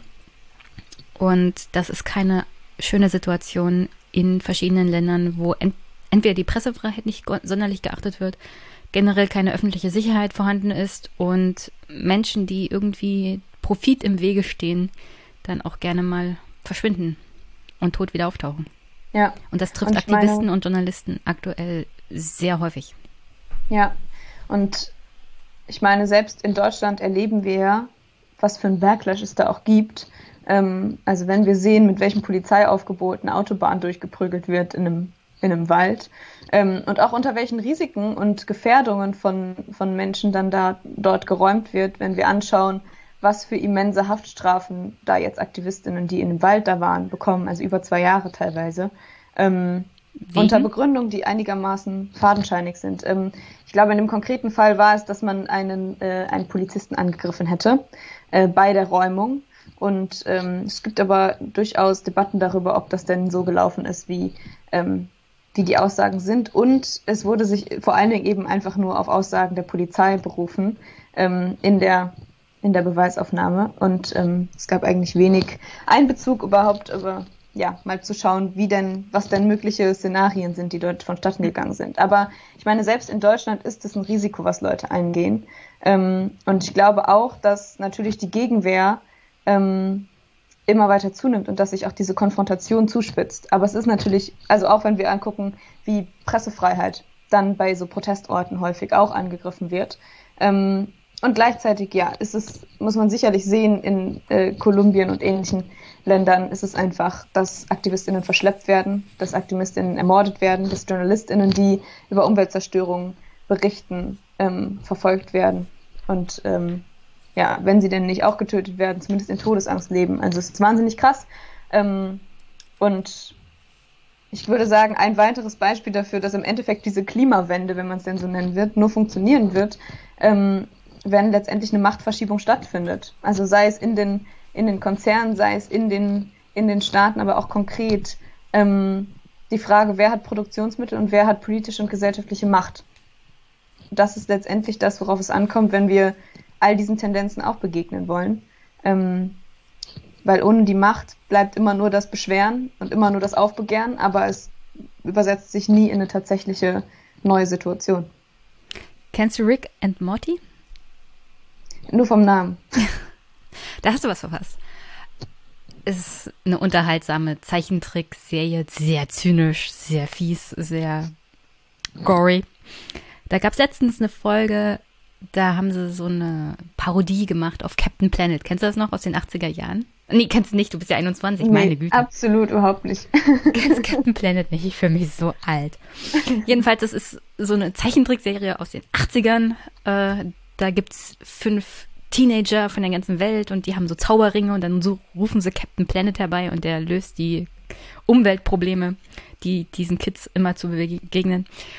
Und Rick und Morty greifen das auf und ihre Figur heißt Planetina. Mhm. Und sie ist ein bisschen extrem, sagen wir es mal so. Sie brennt nämlich eine ganze Kohlegrube nieder. Nur das Problem dabei ist, dass da noch Menschen mit drin sind. Mhm. Und in dem Zusammenhang bin ich auf einen Artikel von Ezra Klein gestoßen, der hat beschrieben, was er gelesen hat von Andreas Malm, How to Burn, How to Blow Up a pipeline. Mhm. Und Malm ruft sozusagen dazu auf, die Klimabewegung auch ein bisschen extremer zu werden. Nicht, also, dass Menschen dabei zu Schaden kommen, aber dann doch auch mal eine Gaspipeline in die Luft zu jagen, sozusagen. Also, glaubst du, dass es möglich ist, dass sich die Klimabewegung in diesem Sinne radikalisiert? Nicht körperliche Gewalt, sondern Gewalt gegen die Instrumente der Umweltverschmutzung, sozusagen. Ich weiß nicht, ob es klug ist, jetzt öffentlich ähm, zu, über, über Ökoterrorismus zu sprechen. Ähm, nee, das, wär, das, das wäre tatsächlich Ökoterrorismus, das stimmt. Aber ähm, was ich auf jeden ich, Fall Ich will ja nicht, dass du dazu aufrufst. Ganz im Gegenteil, ich glaube nicht, dass du die Person bist, die das machen würde. Nur die Frage ist ja, besteht es, also ist es im Bereich des Möglichen, dass sich die Klimabewegung in bestimmten Teilen radikalisieren wird, aufgrund der Tatsache, dass aktuell immer noch so wenig passiert. Ich meine, wir kommen gleich zu der Bundestagswahl mhm. und zu dem, was ich erwarte, was du erwartest und was dann die Folge daraus sein könnte. Deswegen ja. hier die Frage. Also besteht die Möglichkeit, dass es dann tatsächlich zu terroristischen Akten kommt? Also terroristische Akte sehe ich jetzt noch nicht am Horizont. Ähm, ich glaube aber, das muss ich aber im Anschluss dann kurz erklären, dass eine Radikalisierung unbedingt notwendig ist. Also so große Teile der Klimabewegung, es ist sicherlich ein Mosaik von Gruppen, aber große Teile leben ja noch von dem Appell an Politik, sich doch bitte endlich an Abkommen zu halten, sich doch bitte jetzt endlich Verantwortung zu übernehmen. Und ich glaube, wenn wir uns erstens den Ursprung, zweitens die Notwendigkeit der Bekämpfung der Klimakrise und drittens die letzten Jahre des Protests und die Reaktionen darauf ansehen, dann ist das wenig überraschend von links, aber es ist doch auch noch ein weiteres Beispiel dafür, dass das einfach nicht passieren wird. Ähm, das heißt jetzt, man kann das jetzt noch jahrelang versuchen ähm, und dann kann man es aber auch vielleicht einfach lassen. Und ich glaube auch, dass dieser, dieser Mythos der Diskursveränderung ähm, wenig machtvoll ist, weil es ja immer angewiesen ist auf irgendwie Medienkonzerne, die, die entsprechende Debatten repräsentieren. Es ist ähm, es lebt irgendwie von dem Gedanken, Wissen allein würde gesellschaftliche Verhältnisse schaffen und es ist irgendwie was, was was sich aber nicht verfängt und was auch nicht zutrifft. Und insofern würde ich sagen, braucht es eine Radikalisierung erstmal in der Annahme davon, worum es geht. Es geht um die zentralen Infrastrukturen, es geht um Eigentum an Produktionsmitteln, es geht um Machtverschiebung von wenigen zu vielen. Das ist eine andere, ganz andere Konfrontationslinie. Und dann, glaube ich, stellt sich die Frage, wo sind da die mächtigsten Mittel? Also ich glaube, das Mittel der Streiks ist zum Beispiel längst nicht ausgeschöpft. Ähm, nur bringt es natürlich nichts oder weniger, wenn ich einfach auf der Straße demonstriere und das sozusagen der Streik ist, ähm, als wenn ich tatsächlich äh, ökonomische Macht nutze. Also wenn in Betrieben gestreikt würde, ähm, wäre das eine ganz andere Macht, wenn es neue Bündnisse gäbe zwischen Klimabewegung und Gewerkschaften oder Arbeitskämpfen ähm, dann wäre das eine ganz andere Macht. Sicherlich auch, wenn Blockaden weiter stattfinden und weniger symbolisch, sondern ernsthaft mit dem Ziel, bestimmte Konzerninfrastrukturen oder so zu blockieren, ist das sicherlich auch eine Form von Macht. Ich glaube, was wichtig bei dem allen ist, ist allerdings zu gucken, welche Konfliktlinien oder welche Konfrontationslinien treffen natürlich äh, da, da tatsächlich dann auf. Ähm, wenn dann letztendlich eine Horde von KlimaaktivistInnen auf die Arbeitenden eines Konzerns zurennt, dann verläuft plötzlich die Konfliktlinie zwischen denen hm. und nicht mehr bei denen gemeinsam gegen ein amorphes Gebilde einer Konzernstruktur, die für Profit Wald abholzt, ähm, fossile Energien, Energieträger verbrennt und so weiter und so fort. Das ist, glaube ich, was, was dann neben der Radikalisierung schon Strategie und strategische Analyse braucht und entsprechende natürlich Anpassung von dem, was passiert. Aber ich glaube, wenn wir als Klimabewegung was erreichen wollen, dann braucht es eine Radikalisierung, dann braucht es mehr Konfrontationslinien. Dann müssen wir vielleicht auch fragen, ob nicht zentrale Infrastrukturen mal eine Weile blockiert werden müssen, zum Beispiel. Also was immer in der Vergangenheit sehr effektiv war, wenn Hafenarbeiter gestreikt haben. Und das heißt, Infrastruktur lahmzulegen. Ich glaube nur, dass dieser Sprung zum Ökoterrorismus letztendlich ja immer noch von dem Glauben lebt, dann müssten nur ein paar wenige einfach irgendwie an den richtigen Stellen was lahmlegen, sabotieren oder in, in die Luft jagen von mir aus. Ähm, und dann würde sich das, dann würden die Verhältnisse sich umkehren. Ich glaube, punktuell eine Eskalation und einen Druck zu erzeugen, ist das eine. Und dann tatsächlich daraus was zu machen, was Machtverschiebung bedeutet, ist was andere. Und das wird natürlich wahrscheinlicher, wenn ich jetzt nicht rausgehe und wild um mich baller. So. Ähm, das heißt, allein schon strategisch halte ich Ökoterrorismus, ähm, ohne von der Moral zu sprechen, irgendwie für den, für den falschen Weg. Aber die Radikalisierung kann ja trotzdem stattfinden.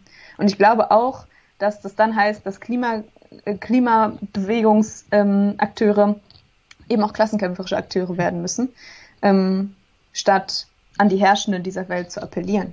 Das sicherlich. Und das würde ich sagen, ist auch eine Form von Konfrontation, die neu wäre. Also ich habe definitiv vor, Malms Buch mal zu lesen. Ich stelle auch den Artikel von Ezra Klein hier in die Show Notes. Das ist sehr, sehr interessant, weil er geht auch auf die fehlenden Blickwinkel von Malm ein. Unter anderem, also was sollen denn die Arbeiter machen? Also diese Verbindung von, naja, Gewerkschaft und Klimaaktivisten und Arbeitern in einem Klassenbewusstsein auch für den Klimawandel zu kämpfen, die hat Malm irgendwie nicht. Ja, also wenn du die kritische Infrastruktur blockierst, was sollen denn die Arbeiter dann machen? Ja, ja ich meine, ja. also Rick und Morty ist total schräges Fernsehen halt. Aber das war dann auch in dieser Szene zu sehen, wo die Arbeiter gesagt haben, ja, wir wissen, dass unsere Arbeit schadet dem Planeten, aber was sollen wir denn machen? Wir müssen ja auch essen und unser Haus bezahlen und als Belohnung wurden sie dann umgebracht. Also das ist ja dann auch nicht Sinn und Sinn dieser Sache. Und ich finde auch, man sollte da nicht moralisieren, was die Verschärfung der, also der, des Aktivismus angeht. Aber man sollte strategisch halt rangehen. Und du hast es, glaube ich, in deinem Buch strategische Druckpunkte genannt. Und man sollte aber auch immer daran denken, dass es hier eine ökonomische Ebene gibt, wo die Menschen dastehen und sagen, ja, wir müssen aber unser Geld verdienen und ihr blockiert das gerade. Ja. Und diesen Konflikt aufzulösen, sehe ich schwierig. Ich glaube, das ist, das ist eine Riesenherausforderung, natürlich. Also ich würde sagen, auf einer abstrakten Ebene sind Klima und Soziales verbunden. Natürlich, weil es letztendlich um vor allen Dingen das Wohlergehen einer arbeitenden Klasse weltweit, Natürlich. aber auch in Deutschland geht. So. Und ähm, auf der konkreten Ebene, in den konkreten Strategien wird es aber tatsächlich stellt sich die Frage, wie gehe ich auf Konfrontation und bin gleichzeitig mit den richtigen Leuten verbündet. Und allein schon strategisch, was Bilder und so angeht, wie sorge ich eben dafür, dass plötzlich nicht äh, hier die arbeitende Person steht, hier das Klimakit und dann prallt es aufeinander und die Debatte geht nur noch darum, ob äh, Klimaaktivistinnen jetzt eigentlich Leuten die Jobs wegnehmen wollen oder so. Ähm, und insofern glaube ich, ähm, das ist eine wesentliche strategische Herausforderung, und das ist aber was, wo gerade viel Aufbruch passiert und wo es ja auch schon Tendenzen gibt. Also so die IG Metall hat sich in den 90er Jahren viel damit beschäftigt, dass die Automobilindustrie als so Schlüsselindustrie eigentlich vergesellschaftet werden müsste und vielleicht sogar ähm, Produktionsprozesse so umgebaut werden müssten, dass eine Mobilitätswende möglich wird. Das ist, würde ich auch sagen, was, was heute auf der Agenda stehen müsste, aber irgendwie vom Blickfeld sehr verschwunden ist. Es gab auch erste so zarte Pflänzchen von Zusammenarbeit ähm, als Fridays for Future mit Verdi zusammen, eine Kampagne gemacht hat für die Arbeitsbedingungen der Menschen, die im äh, öffentlichen Nahverkehr beschäftigt sind. Und ähm, das muss aber dann natürlich auch in Fragen von Aktionsformen so stattfinden. Das heißt, ich glaube, es stimmt absolut, das ist schwierig, das ist eine Herausforderung. Das ist, glaube ich, auch deshalb schwierig, weil das so sehr, also die, ich glaube, die, die Lebenswelten eher fragmentiert sind, dass eben die Klimaaktivistinnen in der Regel wenig Bezugspunkt haben zu so dem Arbeitsalltag und der Lebenswelt von Menschen, die in der Industrie arbeiten und andersrum. Und ich glaube, insofern braucht es da Menschen, die diese Lücke füllen, braucht es da ein Aufeinanderzukommen, aber auch eben in dem Bewusstsein, dass es gar nicht anders geht, weil so Klassenpolitik letztendlich nur erkämpft werden kann, wenn es irgendwie Bündnisse gibt. Ja, das aber Problem für ja. die Klimaaktivisten ist meistens, dass das Menschen betrifft, die noch nicht mal Industriearbeiter sind, die ja einen guten Tariflohn haben, sondern teilweise auch aus dem Niedriglohnsektor kommen ja. überhaupt keine Tarifabsicherung haben, maximal den Mindestlohn verdienen und die sich denken, ja, jetzt sitzen da die Kids, behindern meine Busfahrstrecke oder was auch immer. Ich meine, Extinction Rebellion hat ja unter anderem in London auf eine sehr, sehr dumme, strategisch auch dumme Art und Weise den Zugverkehr blockiert, ja? Wo dann die Menschen an der Bahn standen und die von den Zugdecken runterholen wollten. Also sie haben ja oben auf den Zug gestanden und haben den, das Losfahren der Züge blockiert. Und das waren alles Arbeiter, die ja mit dem öffentlichen Verkehrsmittel Zug gefahren sind, wo man sagen kann, also das ist schon klimafreundliche Fortbewegung, ist kein Individualverkehr. Und ich denke, dass solche Bilder schaden der Klimabewegung mehr als alles andere. Weil die Menschen stehen da, kommen zu spät zur Arbeit, haben dann Stress mit ihrem Chef und sagen sich, also was wollt ihr eigentlich von uns? Wir fahren hier mit dem Zug, ja? Das ist schon die beste Variante und selbst das blockiert ihr. Insofern muss da sicherlich viel drüber nachgedacht werden. Aber dafür haben wir dein Buch und deine Argumente. Und ja, wie das habe ich mich so und so gefragt, wie Fridays for Future und Klimaaktivismus es schaffen will, diese, in diese Lebensrealitäten vorzudringen. Also mhm. diese Antwort habe ich bisher auch noch nicht so richtig erfahren. Das war unter anderem etwas, was Sarah Wagenknecht auch in ihrem Buch angesprochen hat, dass die Klimabewegung ja meistens aus so eher gutbürgerlichen Verhältnissen kommt und die wenigsten davon aus Hartz-IV-Empfängerfamilien sind. Mhm. Während gleichzeitig das Argument ja stimmt, dass der Klimawandel gerade Menschen mit niedrigem Einkommen eher hart treffen wird als Leute, die wie Jeff Bezos einfach mal ins All fliegen können, aus privatem Interesse. Insofern gibt es da viele Überschneidungspunkte und es ist fast schon tragisch, dass das absolut nicht passiert, dass man sich da irgendwie verbinden kann. Ich meine, die Antwort ist eigentlich sehr simpel. Hingehen.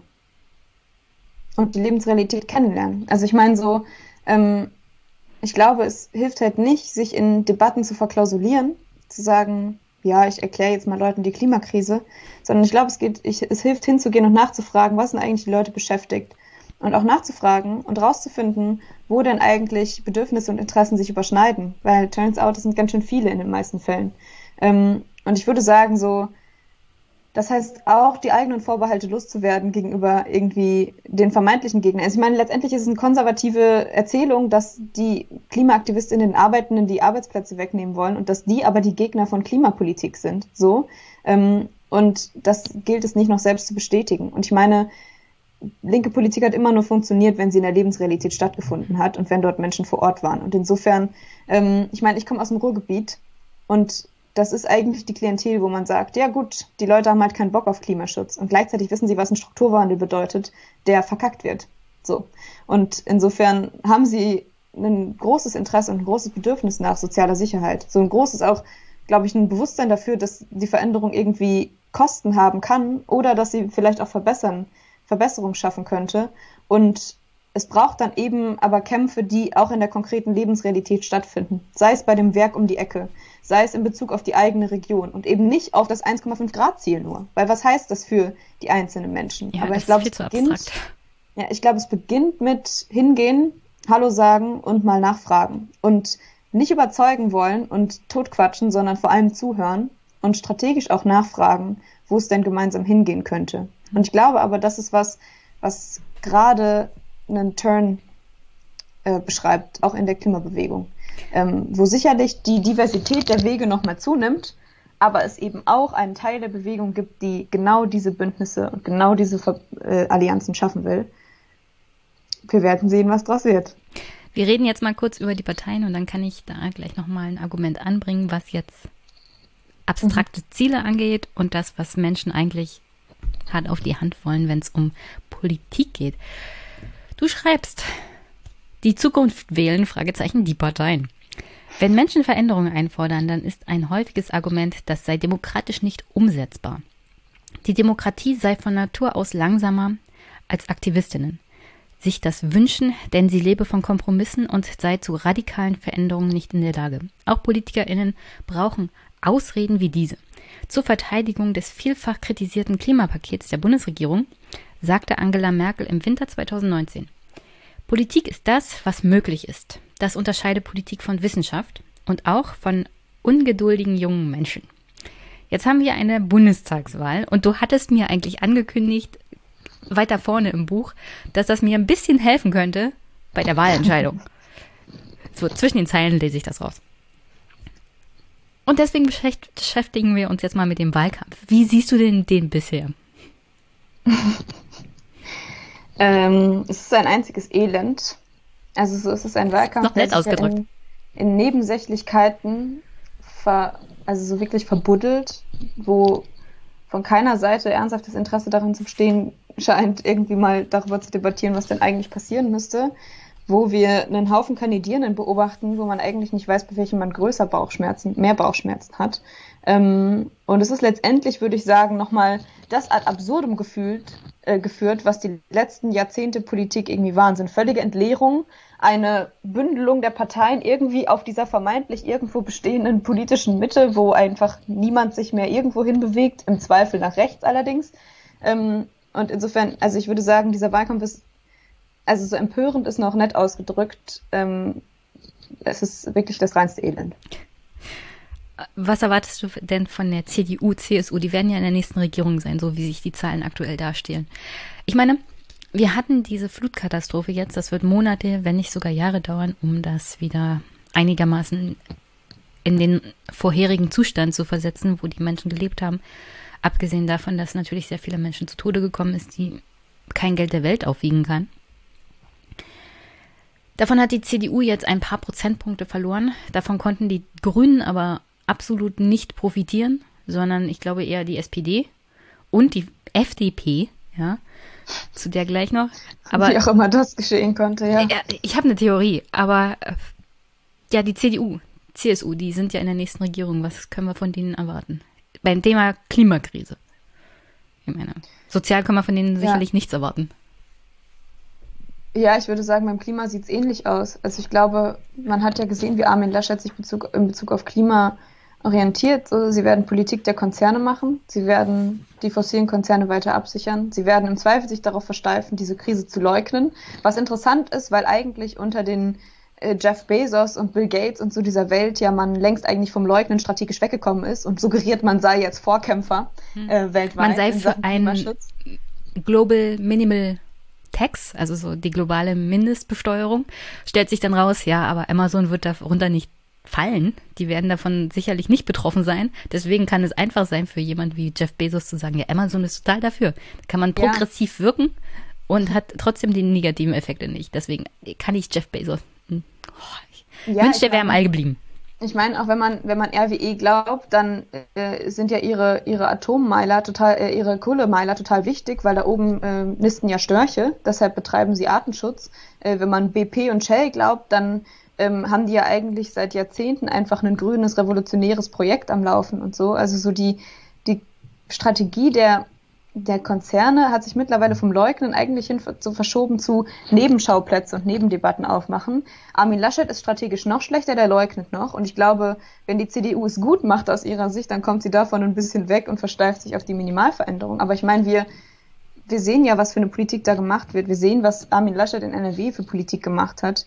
Ähm, und was für Gestalten wie einen März oder so da noch rumlaufen. Insofern, ähm, ja, und ich glaube, wenn wir jetzt mal annehmen, es wird schwarz-grün, dann sehen wir jetzt gerade bei den Grünen, würde ich auch erst also sagen, nicht, dass sie da erstens inhaltlich allein schon groß was dagegen halten, geschweige denn, dass sie aber zweitens äh, in der Lage wären dazu, äh, das strategisch zu tun und irgendeiner, in irgendeiner Form sich zu behaupten, wenn es denn da Forderungen oder wenn es denn da Maßgaben gäbe, die sie durchsetzen wollten, die auf Konfrontation mit Unionslinie gehen. Also insofern, ich glaube, es wird noch reaktionärer, die also sowas auch wie, wie Aufrüstung in Sachen Polizei, ähm, wenn wir uns angucken, wie Polizeigesetze und so sich entwickelt haben, wird weiter zunehmen. Also es wird einfach autoritärer mit einem faulig-grünen Anstrich, würde ich sagen. Was ist mit der SPD passiert? Ja, die, die SPD hat sich endgültig darauf versteift, CDU-Light zu sein.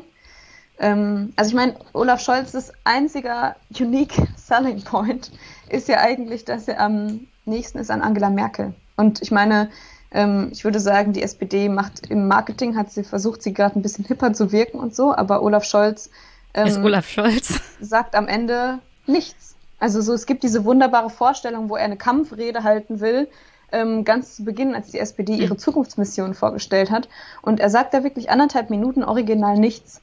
Ähm, er sagt so Dinge wie Zukunft ist nicht das, was morgen ist, ist das, was heute ist und deshalb wird es heute gemacht und deshalb müssen wir es machen und man weiß eigentlich überhaupt nicht, was irgendwie abgeht. Und ich glaube, insofern ähm, bewirbt sich die SPD als eigentlich Verwalterin des Status quo. Das Problem ist, dass der Status quo katastrophal ist ähm, und schafft es einfach nicht und will es vielleicht auch einfach nicht, da, da in irgendeiner Form rauszukommen. Und mit Olaf Scholz jetzt auch natürlich noch denjenigen auszu, auszu, aufzustellen, der am allerheftigsten für eine Politik der letzten Jahrzehnte ähm, steht, der die Agenda 2010 mitverantwortet hat und all diese Dinge, ist eigentlich, wie wenn du den Leuten, die auf dem Boden liegen, nochmal, sorry, ich muss es sagen, auf die Fresse haust und sagst, ist lieb gemeint. Also, ist, ja. Also nochmal nachgetreten. Ja. Kommen wir zu den Grünen. Ich hatte ja vorhin angedeutet, äh, das, was du beschrieben hast, dass es ja eigentlich eine Zukunftsversion geben müsste, ja. Mhm. Leute fühlen sich machtlos in permanenten Krisensituationen. Sie haben einen Kontrollverlust, absolutes Vertrauensverlust in Politik, Politiker und Demokratie. Das haben die letzten Jahre, haben auch die Maskenaffäre und die Aserbaidschan-Connection nochmal richtig gezeigt. Ich glaube, die Leute haben einfach nur abgefunken, ja. So sind so unsere Politiker und das ist, glaube ich, die schlimmste Reaktion, die man darauf haben kann. Das zeigt nur, dass Leute sich bestätigt fühlen in dem, was sie von Politik und Demokratie in unserem Land halten. Und das ist momentan reichlich wenig, ja. Und das ist eigentlich katastrophal. Gleichzeitig haben wir die Grünen, ja. Ich, ich werde oft kritisiert und Leute entfolgen mir massenhaft, wenn ich die Grünen kritisiere. Alles, was mit Annalenas Baerbocks Absturz zu tun hat, finde ich schwer inkompetent, weil sie hat sich das selber zuzuschreiben. Alles, wirklich alles, was ihren Lebenslauf angeht, das sind so dämliche Anfängerfehler, die nicht sein müssten. Dann versteckt sie sich hinter, hinter Robert Habeck ähm, und dann sagt einem Twitter, naja, es geht ja um die Inhalte und nicht darum, wer Kanzlerkandidat ist. Nee, doch, es geht darum, wer Kanzlerkandidat ist, weil die Person soll ja dann Kanzler werden und ich muss das Gefühl haben, dass das eine Führungspersönlichkeit ist, die den Laden unter Kontrolle hat. Und wenn sich eine Person, die Spitzenkandidatin ist, hinter ihrem Co-Spitzenkandidaten versteckt, dann gibt mir das nicht das Gefühl einer Krisenmanagerin. Und das wäre ja für die Klimakrise auch sehr wichtig. Und dann kommen wir zu den Inhalten, von denen ich sagen würde, das ist einfach zu wenig, ja. Also all das, was du beschrieben hast, auch in deinem Buch, wie schlimm die Krise ist, die auf uns zukommt, sowohl ökologisch als auch ökonomisch. Um zukünftige Krisen zu verhindern, um Klimagerechtigkeit auch herzustellen in Deutschland und in der Welt, ist das Programm der Grünen einfach nur, also wir wollen keinem wehtun, ja? Wir sind nach allen Seiten offen und hier ist Platz für jeden, vor allem für die Mitte der Gesellschaft. Wer die Mitte ist, keine Ahnung. Aber das ist da, wo wir die Machtpolitik halt gewinnen können. Und uns geht's ums, um Mehrheiten, also sprechen wir euch an. Und hier sehe ich das nämlich eigentliche Problem der Grünen an. Sie sind nach allen Seiten offen, haben aber keine klare Aussage, wo sie stehen und sie haben keine Version, also Vision für die Zukunft. Also was ich denke, was Menschen auch gerne wollen, ist, wenn es um die Klimakrise geht, dass man ihnen gegenüber ehrlich ist. Wie zum Beispiel, wir müssen jetzt alle mal den Gürtel enger schnallen und dann geht es in Zukunft allen wenigstens ein bisschen besser. Und so könnte die Zukunft aussehen. Nur was die Grünen machen, ist zu sagen, wir investieren 50 Milliarden in die Wirtschaft und dann wird das schon irgendwie gehen. Also wir stellen eine Green Economy oder Green Capitalism her und dann geht's weiter wie bisher. Wir stellen nur ein bisschen um. Das ist so der, die Aussage, die ich aus dem grünen Wahlprogramm rausnehme und aus dem, wie sie bisher so auftreten. Und um ehrlich zu sein, ist das einfach viel, viel zu wenig für eine Partei, die sagen will, wir lösen die Krise. Und deswegen bin ich auch immer so kritisch gegenüber der Partei an sich und den Personen, weil so kannst du die CDU einfach nicht schlagen. Ja, das ist, also ich sehe das als persönliche Beleidigung an. Und du schreibst es auch ziemlich gut in deinem Buch oder beschreibst es ziemlich gut, welche Widersprüche da vorhanden sind zwischen Kommunikation, Programm und tatsächlicher Politik. Und ich lese mal vor. Während die Grünen auf Bundesebene radikalen Klimaschutz predigen, stehen sie als Teil einer schwarz-grünen Koalition beispielsweise Aktivistinnen in Dannröder Wald gegenüber. Während Annalena Baerbock sagt, dieses Projekt dürfte nicht umgesetzt werden, war der grüne Minister in Hessen, Tarek Al-Wazir, selbst Verhandlungsführer einer Koalition, die den Bau der A49 in ihren Koalitionsprogramm in Hessen aufgenommen hat. Die Grünen hatten gemeinsam mit der CDU-Fraktion in Hessen zusätzlich 2014 einen Antrag gestellt, mit dem der Bau der A49 bzw. seine Finanzierung noch einmal bekräftigt werden sollte.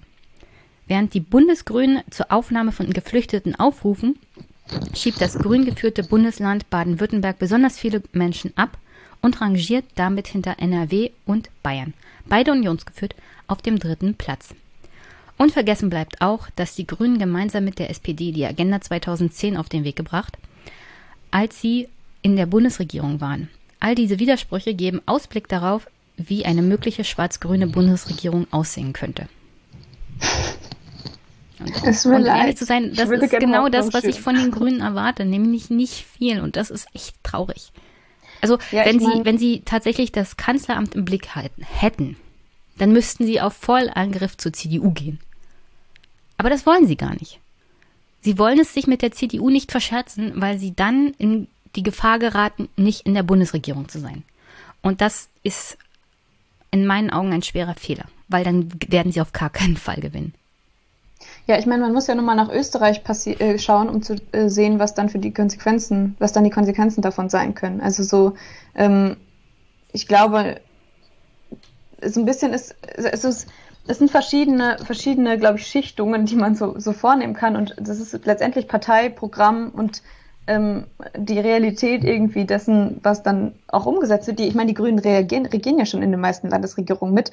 Das ist im Prinzip, woran es sich aufhängt. Und ich glaube aber, das ist nicht einfach nur taktische Fehlentscheidung oder so, sondern das heißt tatsächlich, dass die Grünen Politik machen für die Klientel.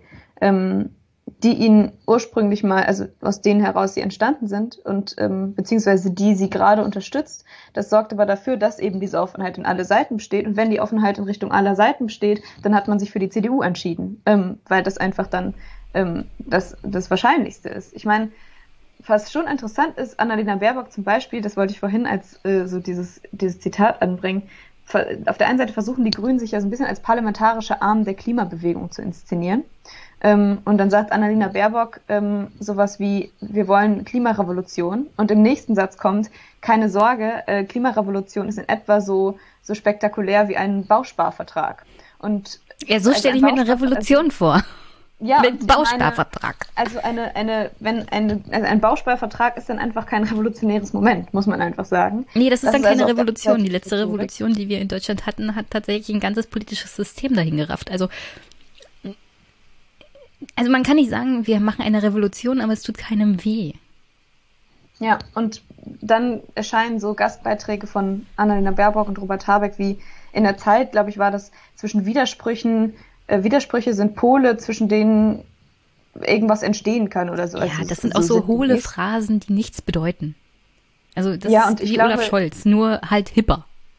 Ja, und in alledem liegt, glaube ich, nicht nur eine Hilflosigkeit und sicherlich aber auch dieses, wie, wie erreicht man Mehrheiten, sondern ich glaube, es liegt auch irgendwie natürlich dieser Punkt von, da ist tatsächlich, würde ich sagen, nicht die Zukunftsvision. Du kannst eben nicht einfach ähm, einen grünen Kapitalismus vereinen mit, wir machen Ökorevolution. Du musst dich entscheiden für einen Weg. Und ich glaube noch dazu, ähm, das ist unter anderem den Grünen vorzuwerfen, aber ich glaube genauso SPD und Linken, gab es einfach keine konkreten Vorbereitungen mal wieder eines äh, grün-rot-roten, rot-grün-roten ähm, Bündnisses und Programms. Und dann ist halt, wie soll, wie, soll, wie soll dann ein Bruch mit dem Bestehenden funktionieren, wenn gar nicht so richtig klar ist, was denn genau anders würde, wenn, wenn man jetzt mal was anders machen würde. Und ich glaube insofern, ja, die Grünen, was Annalena Baerbock sagt, was Armin Laschet sagt, das ist teilweise nicht so weit auseinander. Es klingt sogar, sogar teilweise nicht so unähnlich.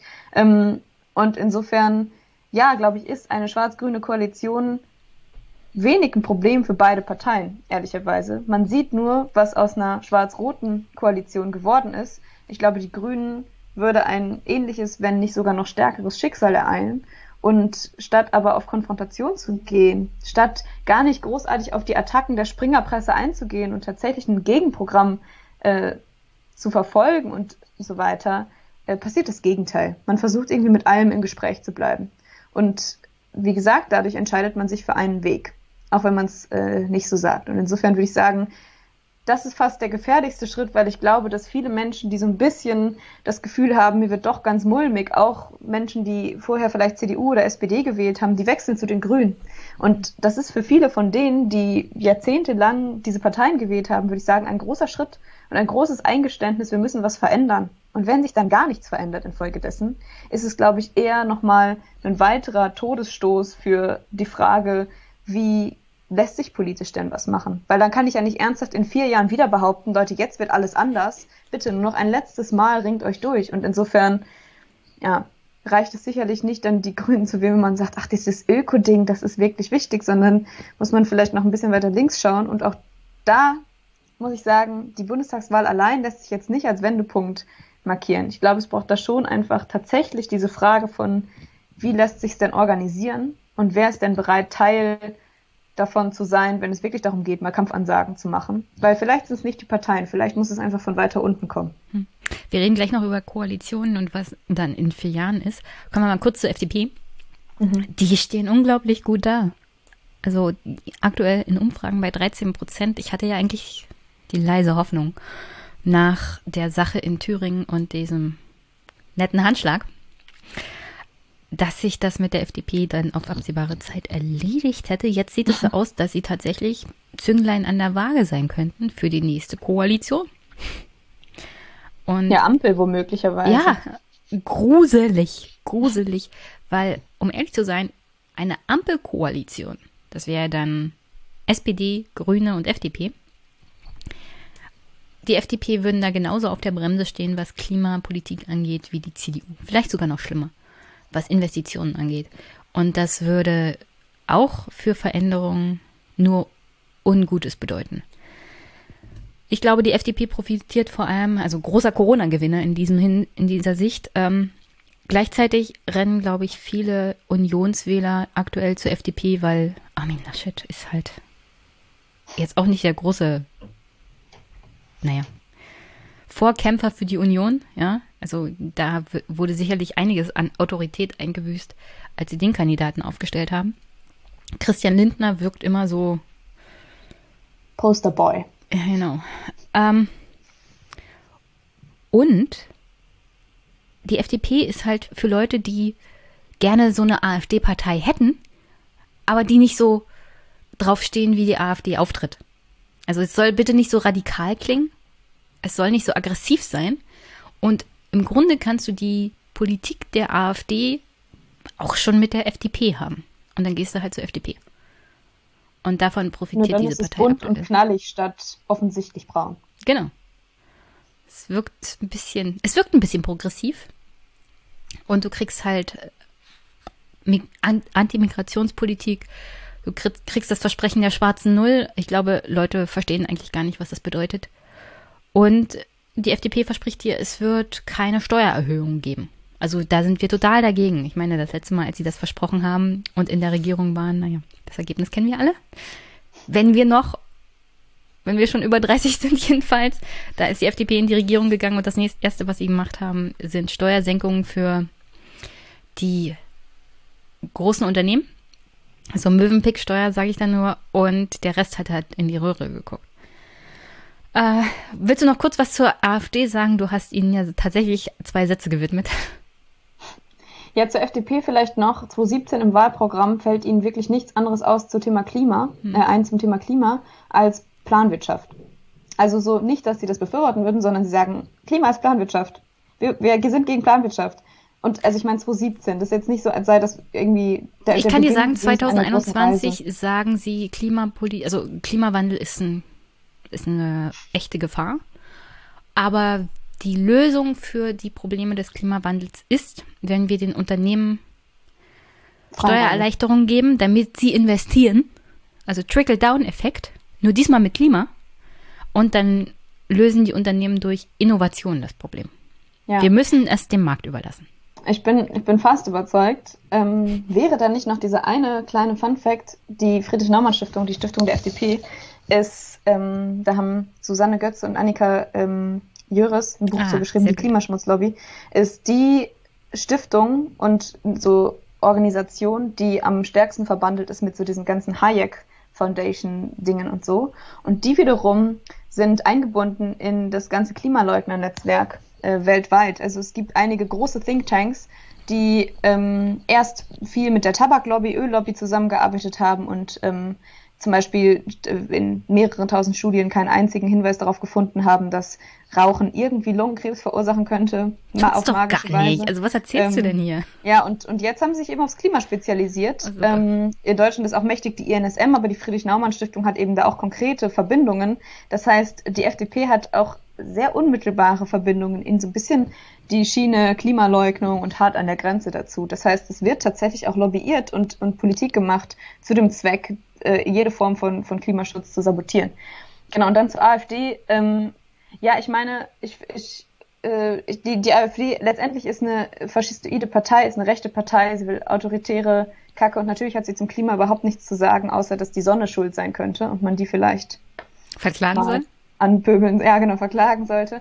Ähm, und ich glaube, also genau, im Buch hat das Ganze zwei Seiten bekommen. Äh, zwei nee, Seiten, nee, nicht zwei Seiten, zwei, Sätze. Sätze. So. Ähm, weil ich glaube, so es ist ein massiver Fehler, dass in Debatten, wo die AfD nichts zu sagen hat, also ich glaube, es gibt Stellen, wo die AfD natürlich dekonstruiert werden muss, wo sie angegriffen werden muss und so. Und in Debatten aber, wo sie keine Rolle spielt und Roll keine Rolle spielen kann und wird, ähm, glaube ich nicht, dass man ihrer Position übermäßig viel Raum geben muss. Ähm, und insofern ähm, ist es, glaube ich, damit gesagt, dass äh, was diese Partei für eine Partei ist und ähm, es insofern sich nicht lohnt. Und außerdem, also so ist es, es wäre wirklich albern, ähm, da aufzuschreiben, was die Ernst, was die Positionen dieser Partei sind, ähm, zu, zu irgendeiner Form von sinnvoller Politik. Wenn ich dein Buch so lese, könnte ich fast denken, man sollte die Linke wählen. Also was radikalen Klimaschutz angeht und was ökonomischen Wandel der Gesellschaft angeht, scheint mir die Linke doch die besseren Antworten zu haben. Problem für die Linken ist nur, sie sind intern unglaublich zerstritten. Da gibt es aktuell wieder Auseinandersetzungen mit der erwähnten Sarah Wagenknecht, die bei aller Kritik eine unglaublich fähige Politikerin ist, wenn sie in Talkshows sitzt. Ein, eine sehr stringente Argumentation, was auch soziale Ungerechtigkeiten in Deutschland angeht. Und ich glaube auch die bekannteste Politikerin ist und diejenige, denen die Leute am ehesten vertrauen würden. Gleichzeitig haben die Linken gerade ihre Führungsspitze gewechselt Beide Politikerinnen sind vergleichsweise unbekannt. Ähm, ich glaube, Henning Welzow war bei Thilo Jung und in einer Talkshow zu Gast und hat sich da nicht sonderlich gut verkauft, sagen wir es mal so. Und ich, das ist im Großen und Ganzen das, was der Linken unglaublich schadet. Also sie haben absolut nicht das Führungspersonal, das notwendig wäre, um ihren Inhalt zu verkaufen. Sie, ja, ich glaube, also sie konzentrieren sich absolut immer auf ihre eigenen Machtkämpfe innerhalb der Partei. Und selbst wenn sie ein gutes inhaltliches Angebot haben, kriegt das keiner mit, weil es keiner verkauft. Ja, letztendlich, also da würde ich fast noch das größere Problem sehen. Ich würde sagen, wenn man Maßnahmen sucht, die in 1,5 Grad Ziel irgendwie wahrscheinlicher machen, dann ist die Linke die, die am weitesten geht, weil sie eben auch über Produktionsweisen ähm, spricht, weil sie darum, darüber spricht, dass vielleicht Schlüsselindustrien vergesellschaftet werden müssen, weil sie ernsthaft einen Kohleausstieg weit vorziehen will äh, und so weiter und so fort. Das heißt, ich würde sagen, das Programm stimmt schon im Prinzip. Ähm, das, aber wenn man sich dann, also man muss sich eigentlich nur ansehen wie die PowerPoint-Präsentation. Wir haben bei halb zehn eine ähm, längere Folge gemacht dazu, wie die, wie die Wahlprogramme präsentiert werden und was so drin steht und so.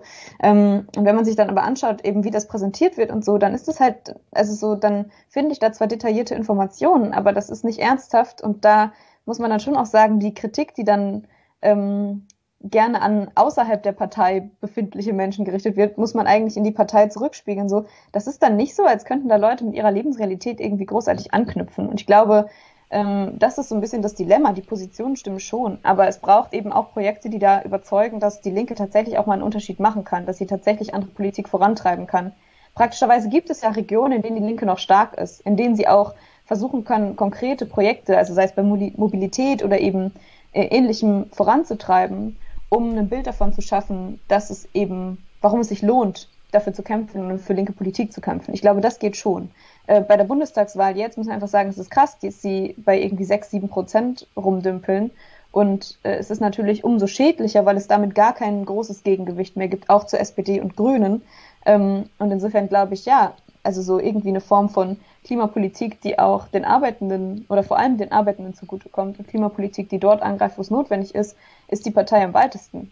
Ähm, man sieht nur nicht besonders, dass sie das dann auch entsprechend verkaufen können oder dann umsetzen könnten. Und ich glaube, das ist einfach ein großes Loch, was gefüllt werden muss. Und wo es, glaube ich, auch ein Anerkennen braucht, jetzt nach den letzten Landtagswahlen und so weiter, dass es Zeit ist, ähm, mal umzusteuern und den, so den Arsch hochzukriegen. Hm. Und dann gerne, glaube ich, Partei und Bewegungen zusammen. So, das ist nicht das Problem. Aber ähm, ja, und trotzdem würde ich sagen, ja, natürlich, wenn man letztendlich sich anguckt, was notwendig ist, muss man fast alle Parteien Nein, eigentlich alle Parteien links überholen noch. Okay, zu Koalitionen. Du schreibst Schwarz-Grün Grün, Rot, Rot und Ampel sind die, die aktuell noch am möglichsten sind. Und dann schreibst du weiter, keine dieser möglichen Koalitionen würde die sozialen und ökonomischen Krisen mit jener Intensität angehen, die notwendig wäre, um die soziale Spaltung aufzuhalten, die Erderhitzung auf 1,5 Grad Celsius zu begrenzen oder wirtschaftspolitisch national wie global den erforderlichen Umbau einzuleiten. Wir haben ja schon vorhin darüber gesprochen, dass es Menschen gibt, die jetzt mal die Grünen wählen, in der Hoffnung, dass es vielleicht irgendwas bringt.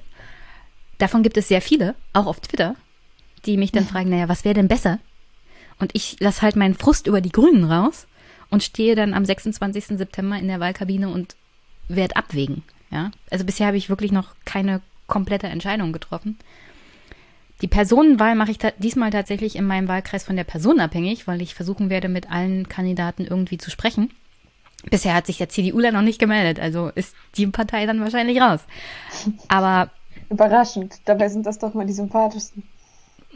Na, wenn sie sich nicht melden, selbst schuld und dann kann ich die gleich mal streichen. Da habe ich wenigstens Argument, wenn da keiner mit mir sprechen will. Grüne und SPD haben schon zugesagt. Insofern sind die noch im Rennen. Aber halt die Zweitstimme ist dann die Frage. Also welche Partei wählst du da? Und irgendwie kann man sagen, also aktuell Grüne oder Linke. Und realistisch gesehen, also von meinen persönlichen Forderungen sind die Linken halt näher dran. Alleine was Erbschaftssteuer angeht, was Vermögenssteuer angeht, da ist mir, wie gesagt, bei den Grünen einfach viel, viel zu wenig. Und vielleicht kommen sie dann auch in den Bundestag, die Linken. ähm, und ich sehe dann halt auch viel Potenzial, dass Menschen enttäuscht sind von den Grünen. Und Enttäuschung nach vier Jahren ist das Allerschlimmste. Weil was ich bei Twitter sehe, ist dieses Argument, das ist jetzt die letzte Wahl. Also das ist jetzt die Wahl, die alles entscheiden wird, bevor wir sozusagen hier untergehen. Jetzt muss ich sagen, wir leben in der Demokratie und es wird immer wieder Wahlen geben und wir werden uns wahrscheinlich auch mit den Klimakrisen und verschiedenen Krisen weiterhin auseinandersetzen müssen. Und das klingt ein bisschen abgeklärt, aber so ist das in einer Demokratie. Also das ist jetzt nicht die letzte Wahl, das ist jetzt nicht die entscheidende Wahl, da gab es schon ganz andere. Und wenn man so überhöht reingeht, habe ich wirklich Angst davor, was Menschen denken nach vier Jahren vielleicht schwarz-grüner Regierung, wo sie mit ihrer Enttäuschung und ihrer Wut hingehen. Was denkst du? Es ist, ich würde sagen, diese Wahl ist beim Klima schon eigentlich die Wahl, rein rechnerisch. Gleichzeitig, selbst wenn diese Wahl plötzlich grün ausfallen sollte, es wird ja nicht alles vorbei sein. Also selbst wenn wir jetzt gegensteuern, wird diese Krise weiter eskalieren. Das, was wir gerade an Flutkatastrophen sehen, ist das Minimum und es wird zunehmen. Also das ist jetzt nicht plötzlich, dass ein Messias kommt und irgendwie wir sind im Paradies. Ähm, und ich glaube auch, ja, dieses ständig so ein, so ein künstliches Ende der Geschichte zu, zu erzählen, macht jetzt nicht unbedingt, also so das mag die Euphorie für den Moment schüren, aber das hält sich halt einfach nicht. Ich glaube auch neben diesem, ja, das ist doch jetzt die einzige Option, die wir haben, ist auch dieses, sehr auf Annalena Baerbock bezogene, ja, dann macht's mal wenigstens eine mitteljunge Frau, ähm, finde ich jetzt kein unbedingt politisch durchschlagendes Argument. Ähm, also so aus feministischer Perspektive heißt es noch nicht, dass irgendwie Frauen grundsätzlich feministische Politik machen und das allein kann irgendwie, also so, dann braucht es trotzdem ein Programm dazu. Ähm, ich glaube insofern, ja, man muss sich, also ich finde, man muss sich tatsächlich auch Gedanken machen über die möglichen Koalitionen. Und wenn ich die Grünen wähle in bester Absicht, dann heißt das am Ende, ich krieg Schwarz-Grün und die beste Absicht ist einfach mal eben verpufft vielleicht. Und ich glaube, darüber muss man sich Gedanken machen. Es gibt einfach keine deutlichen Signale ähm, oder Zusicherungen seitens der Grünen dazu, dass es einen, eine äh, grün-rot-rote Koalition dann geben würde. Und das heißt letztendlich, ähm, das ist zwar noch was, also ich meine, Abgabe des Buchs war ja vor ein paar Monaten, da war das kurz mal in der Diskussion. Ich würde sagen, Grün-Rot-Rot steht gerade nicht mehr richtig zur Debatte.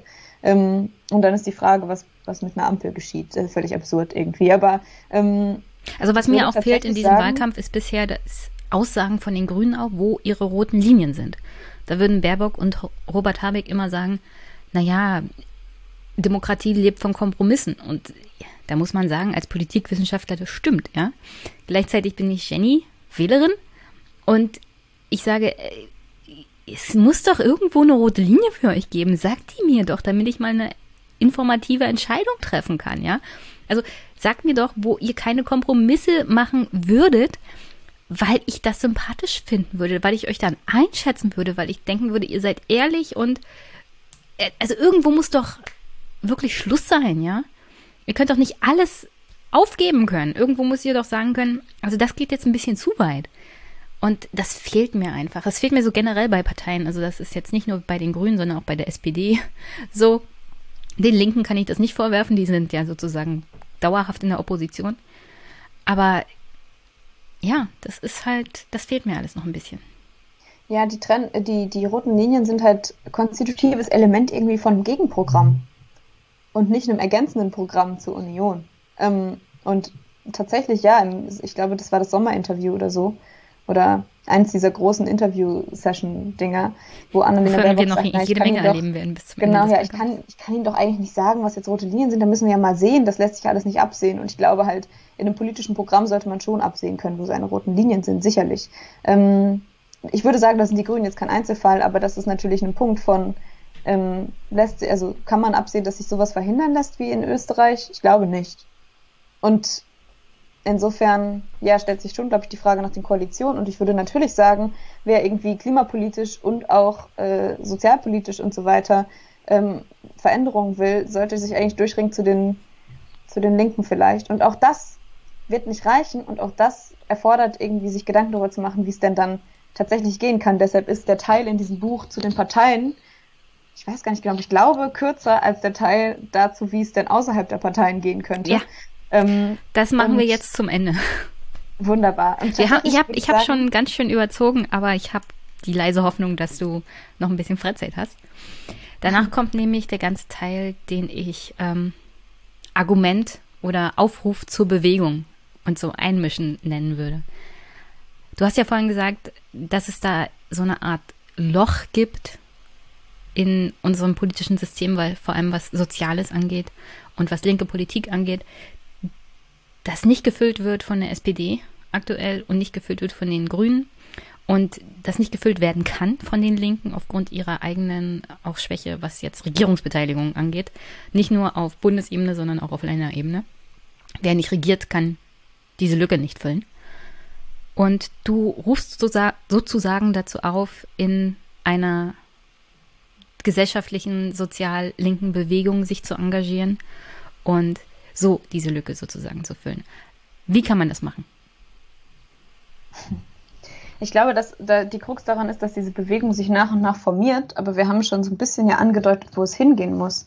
Ich glaube, ähm, ja, tatsächlich so ein bisschen mit der Frage, wo ist denn die eigentliche Macht und wo will man, wo, wo ist denn der eigentliche, wo, wo sind denn die eigentlichen Bedürfnisse, die eigenen Bedürfnisse berührt von diesen Krisen? Ich glaube, das ist die, also was ist die eigene Ohnmacht und wohin sollte es denn gehen?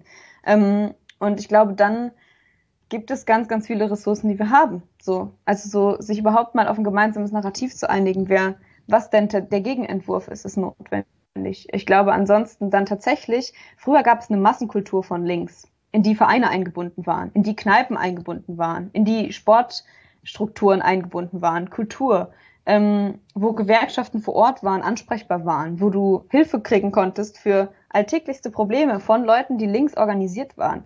Und ich glaube, dahin wieder zu kommen, ist ein Schritt. Das heißt, irgendwie die eigenen Strukturen, die eigenen Lebensorte so äh, zu politisieren auf eine Art. Und gleichzeitig bleibt das so ein bisschen schwammig, solange es sich nicht an einem konkreten Projekt äh, orientiert. Ähm, und also so dieses Buch ist ein bisschen etwas, was eigentlich fortgeschrieben werden muss, aber dann in der Praxis, und das ist, weshalb ich die meiste Zeit dann eben nicht ein Buch schreibe und irgendwie versuche in der Praxis was zu machen, weil genau die Frage ist, wo ist dieses Kernprojekt? wo entweder Infrastruktur angegriffen werden können oder wo also so kritische Infrastruktur, wo tatsächlich Machtverhältnisse verschoben werden können, wo Allianzen zwischen Klimabewegung, Beschäftigten entstehen können, wo vielleicht Streiks in Betrieben stattfinden können und so weiter und so fort.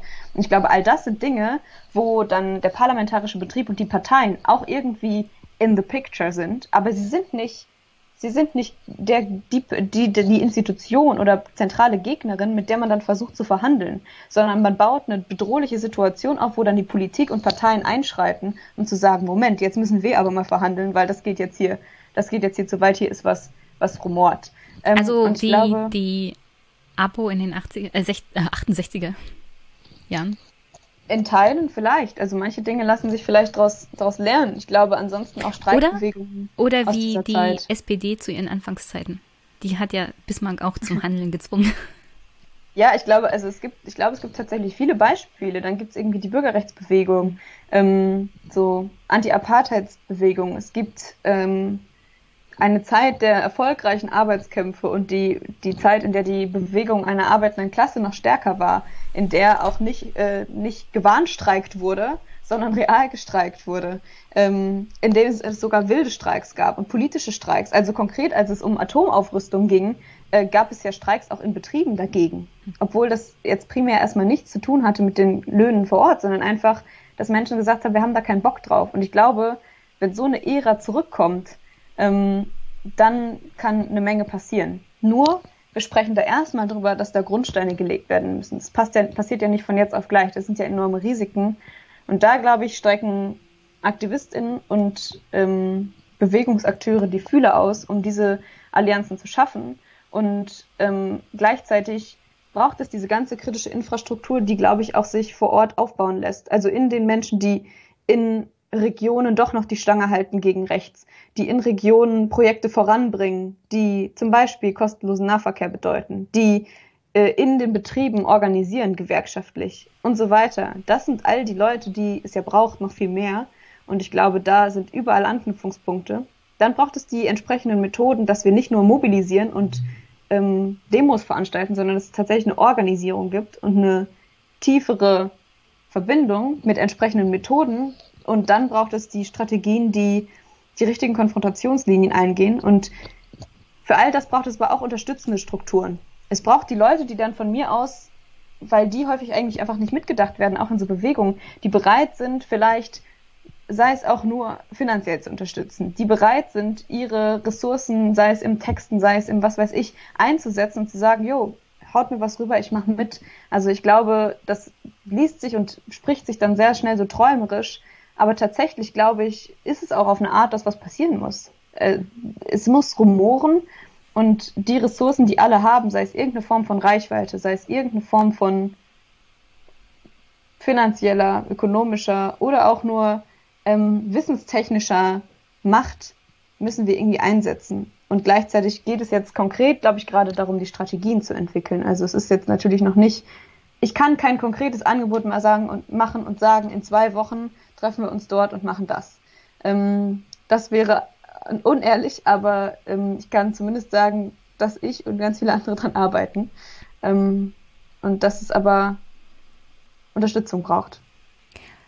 Naja, es ist nicht so illusorisch, wie man vielleicht denkt. Also das wird ja der Linken auch, was Bewegungen immer angeht, vorgeworfen, dass sie absolut unrealistisch sind. Das, was du beschrieben hast, Organisation, Ver Verknüpfung von Personen vor Ort. Das ist ja alles das, was es schon gegeben hat in der Vergangenheit.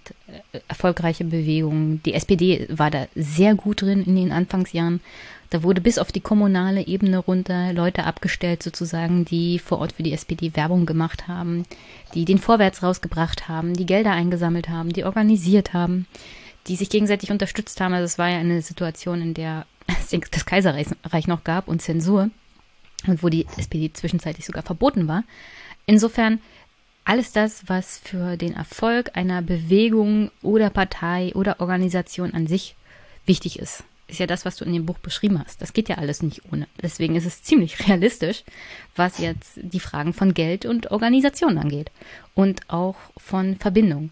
Und da braucht es natürlich Menschen, die engagiert sind, die sich einmischen und die ehrenamtlich aktiv sind. Und ja, Deswegen finde ich das gar nicht so unrealistisch und würde mich freuen, vor allem wenn es aus dieser Fridays for Future Bewegung vielleicht mit herausgeht und den Horizont erweitert von nicht nur Klima retten und die Politik muss was tun, sondern verbinden wir das Ökologische mit dem Ökonomischen und wir müssen selber was tun. Also alleine darauf verlassen, dass es im Parlament schon das richtige Gesetz gibt, das reicht einfach nicht aus. Da braucht es so viel handelnde Personen, auch auf kommunaler Ebene alleine.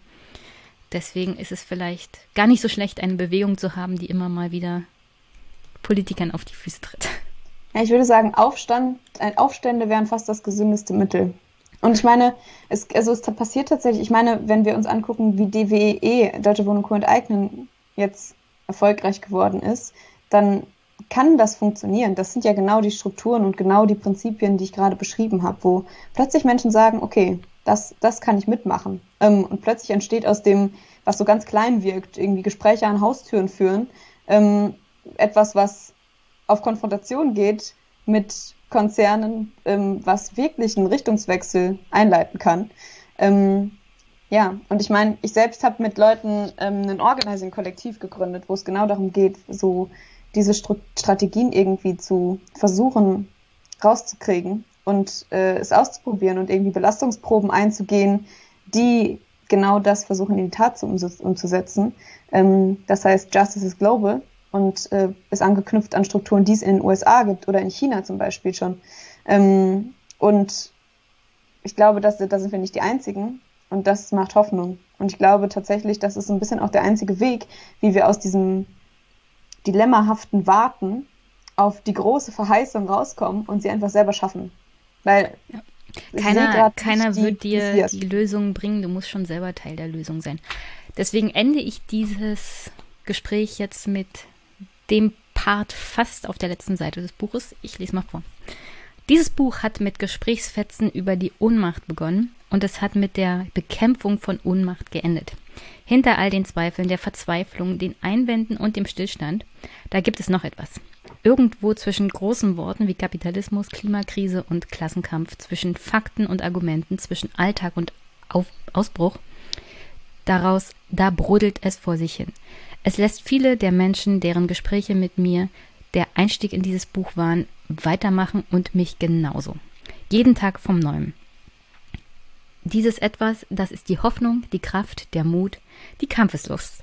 Die Hoffnung darauf, dass es anders gehen könnte, die Kraft, eine bessere Welt zu erkämpfen.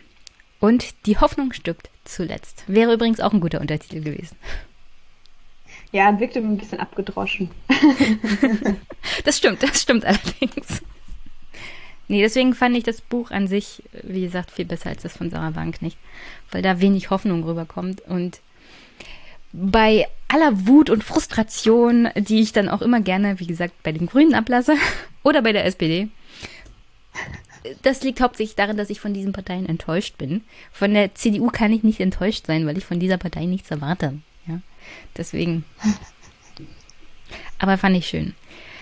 Hat mich entspannt, das Buch. Fand ich gut. Herzlichen Dank dafür. Hast du noch eine Botschaft? Ach so, nee. Ich habe eine Hörerfrage bekommen. Und zwar, ob es das Buch als auch als Hörbuch gibt. Nee. Eine Schande. Du hast einen Podcast. Mach daraus ein Hörbuch. Genau, also so, ja, ich weiß nicht. Ich, also so, ich habe es ja ein paar Mal lesen müssen, dieses Buch. Ähm, und ich weiß nicht, ob äh, das dann so Bock macht, meine Stimme nochmal stundenlang zu hören. Aber also so, das Buch lässt sich, glaube ich, relativ leicht lesen. Ähm, Würde ich zumindest behaupten. Insofern vielleicht ist es das Lesen wert. Und ansonsten äh, habe ich in manchen Podcasts darüber gequatscht. Insofern gibt es ein transformiertes Hörbuch sozusagen oder die kommentierte Audiofassung vielleicht. Ähm, genau, und man kann meiner Stimme bei Halbzehn FM lauschen. Aber ein Hörbuch gibt es noch nicht. Und ob es entstehen wird, hm, das hängt wahrscheinlich auch davon ab, wie die Verkäufe so sind. Also es ist ein bisschen Henne und Ei. Okay, dann warten wir mal ab. Vielleicht gibt es ja noch eine Möglichkeit. Und jetzt wirklich, hast du noch eine Botschaft an die Hörerinnen und Hörer? Nee. Ich nee? glaube, also ich glaube, Keine ich Tipps, wie man diesen Bundestagswahlkampf überstehen kann mit einigermaßen gesunden psychischen so, Konstrukt. Oh Gott. Ich habe selbst noch kein großartiges Rezept gefunden, aber ähm, ich würde vorschlagen, ähm, mit Beginn der Bundestagswahl Aufstände zu erproben und ähm, zu dem Zeitpunkt, wo ich dann sagen kann, Jenny, pass auf, das ist mein Rezept jetzt gerade, ähm, am Start zu sein. Ja, vielleicht ist das das. Und ansonsten habe ich versucht, hier und da mal eine kleine Botschaft übrig zu lassen in diesem Podcast und vielleicht können, kann man sie noch zusammensammeln und so eine Art motivierende, so, so ein Manifestationsding machen. Sag Bescheid, wenn du den Aufstand probst, dann bin ich mal vor Ort und fange O-Töne ein. Für meinen Podcast. Genau. Herzlichen Dank. Bis bald, Franziska. War mir eine Freude. Bis bald. Tschüss. Danke dir für die Einladung.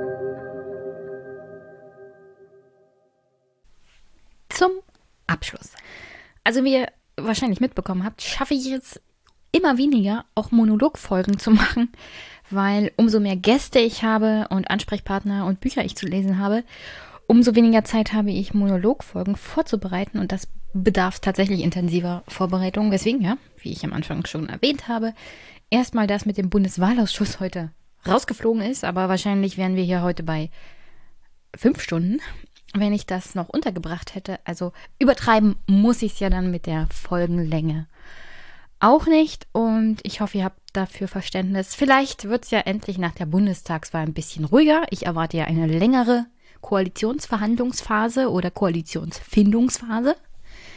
Und da dürfte es durchaus drin sein, dann wieder mehr Monolog vorzubereiten, weil wenn Parteien mit sich selbst beschäftigt sind und Koalitionen ausbaldübern, ist auch mal Zeit, naja, in sich zu kehren, weil dann weniger Potenzial da ist für politische Diskussionen oder irgendwelche Skandale, weil da sitzt man in Hinterzimmern und diskutiert über Koalitionsverträge. Das wäre ja auch mal was, wenn da ein bisschen Freiraum für diesen Podcast wäre, wenn die Parteien einem den Gefallen tun würden. Nichtsdestotrotz hoffe ich, dass es heute unterhaltsam und lehrreich war. Und in den nächsten Folgen geht es so weiter. Gesprächspartnerinnen, unter anderem Anke Domscheit-Berg, Marco Bülow. Also es wird nicht langweilig. Und ja, sonst an dieser Stelle wie immer der Hinweis, ihr könnt den Podcast auch unterstützen. Finanziell über PayPal, Steady, Überweisung. Eine Wunschliste habe ich immer noch, aber fernab von Amazon. Das ist eine gute Weiterentwicklung. Oder ihr könnt den Podcast unterstützen, indem ihr ihn liked, teilt, weiterempfehlt, gut bewertet im Podcatcher eurer Wahl oder bei iTunes. Würde mich sehr, sehr freuen. Ihr könnt auch eine Rezension dalassen zu dem Podcast. Das ist auch immer nett. Was Gutes zu lesen über meinen Podcast, beziehungsweise ob es euch gefallen hat oder nicht, ob es Weiterentwicklungspotenzial gibt. Und insofern sind Kommentare natürlich auch immer möglich schriftlich per E-Mail oder Audiokommentare einfach auch per E-Mail schicken, würde mich freuen als Feedback. Und ja, ich weiß, dass ich die Kommentare heute wieder nicht untergebracht habe, aber wie gesagt, es gibt da einen, der behandelt unter anderem auch das Thema Parität und Satzung der Grünen und das Frauenstatut. Darauf möchte ich dann auch intensiver antworten und auch gerne länger, aber das hat, wie gesagt, wieder zeitlich nicht so richtig hingehauen, da mich genauer einzulesen und es soll halt ordentlich sein und nicht einfach so aus der Hüfte geschossen kommen. Vor allem, weil mir das Thema, was mir der Kommentator da geschickt hat, wirklich wichtig ist. Und ja. Also, schickt mir ruhig Kommentare. Die bringe ich schon noch unter. Das, das wollte ich damit sagen. Und sonst an der Stelle wünsche ich euch einen wunder wunderschönen Montag einen schönen Start in die Woche.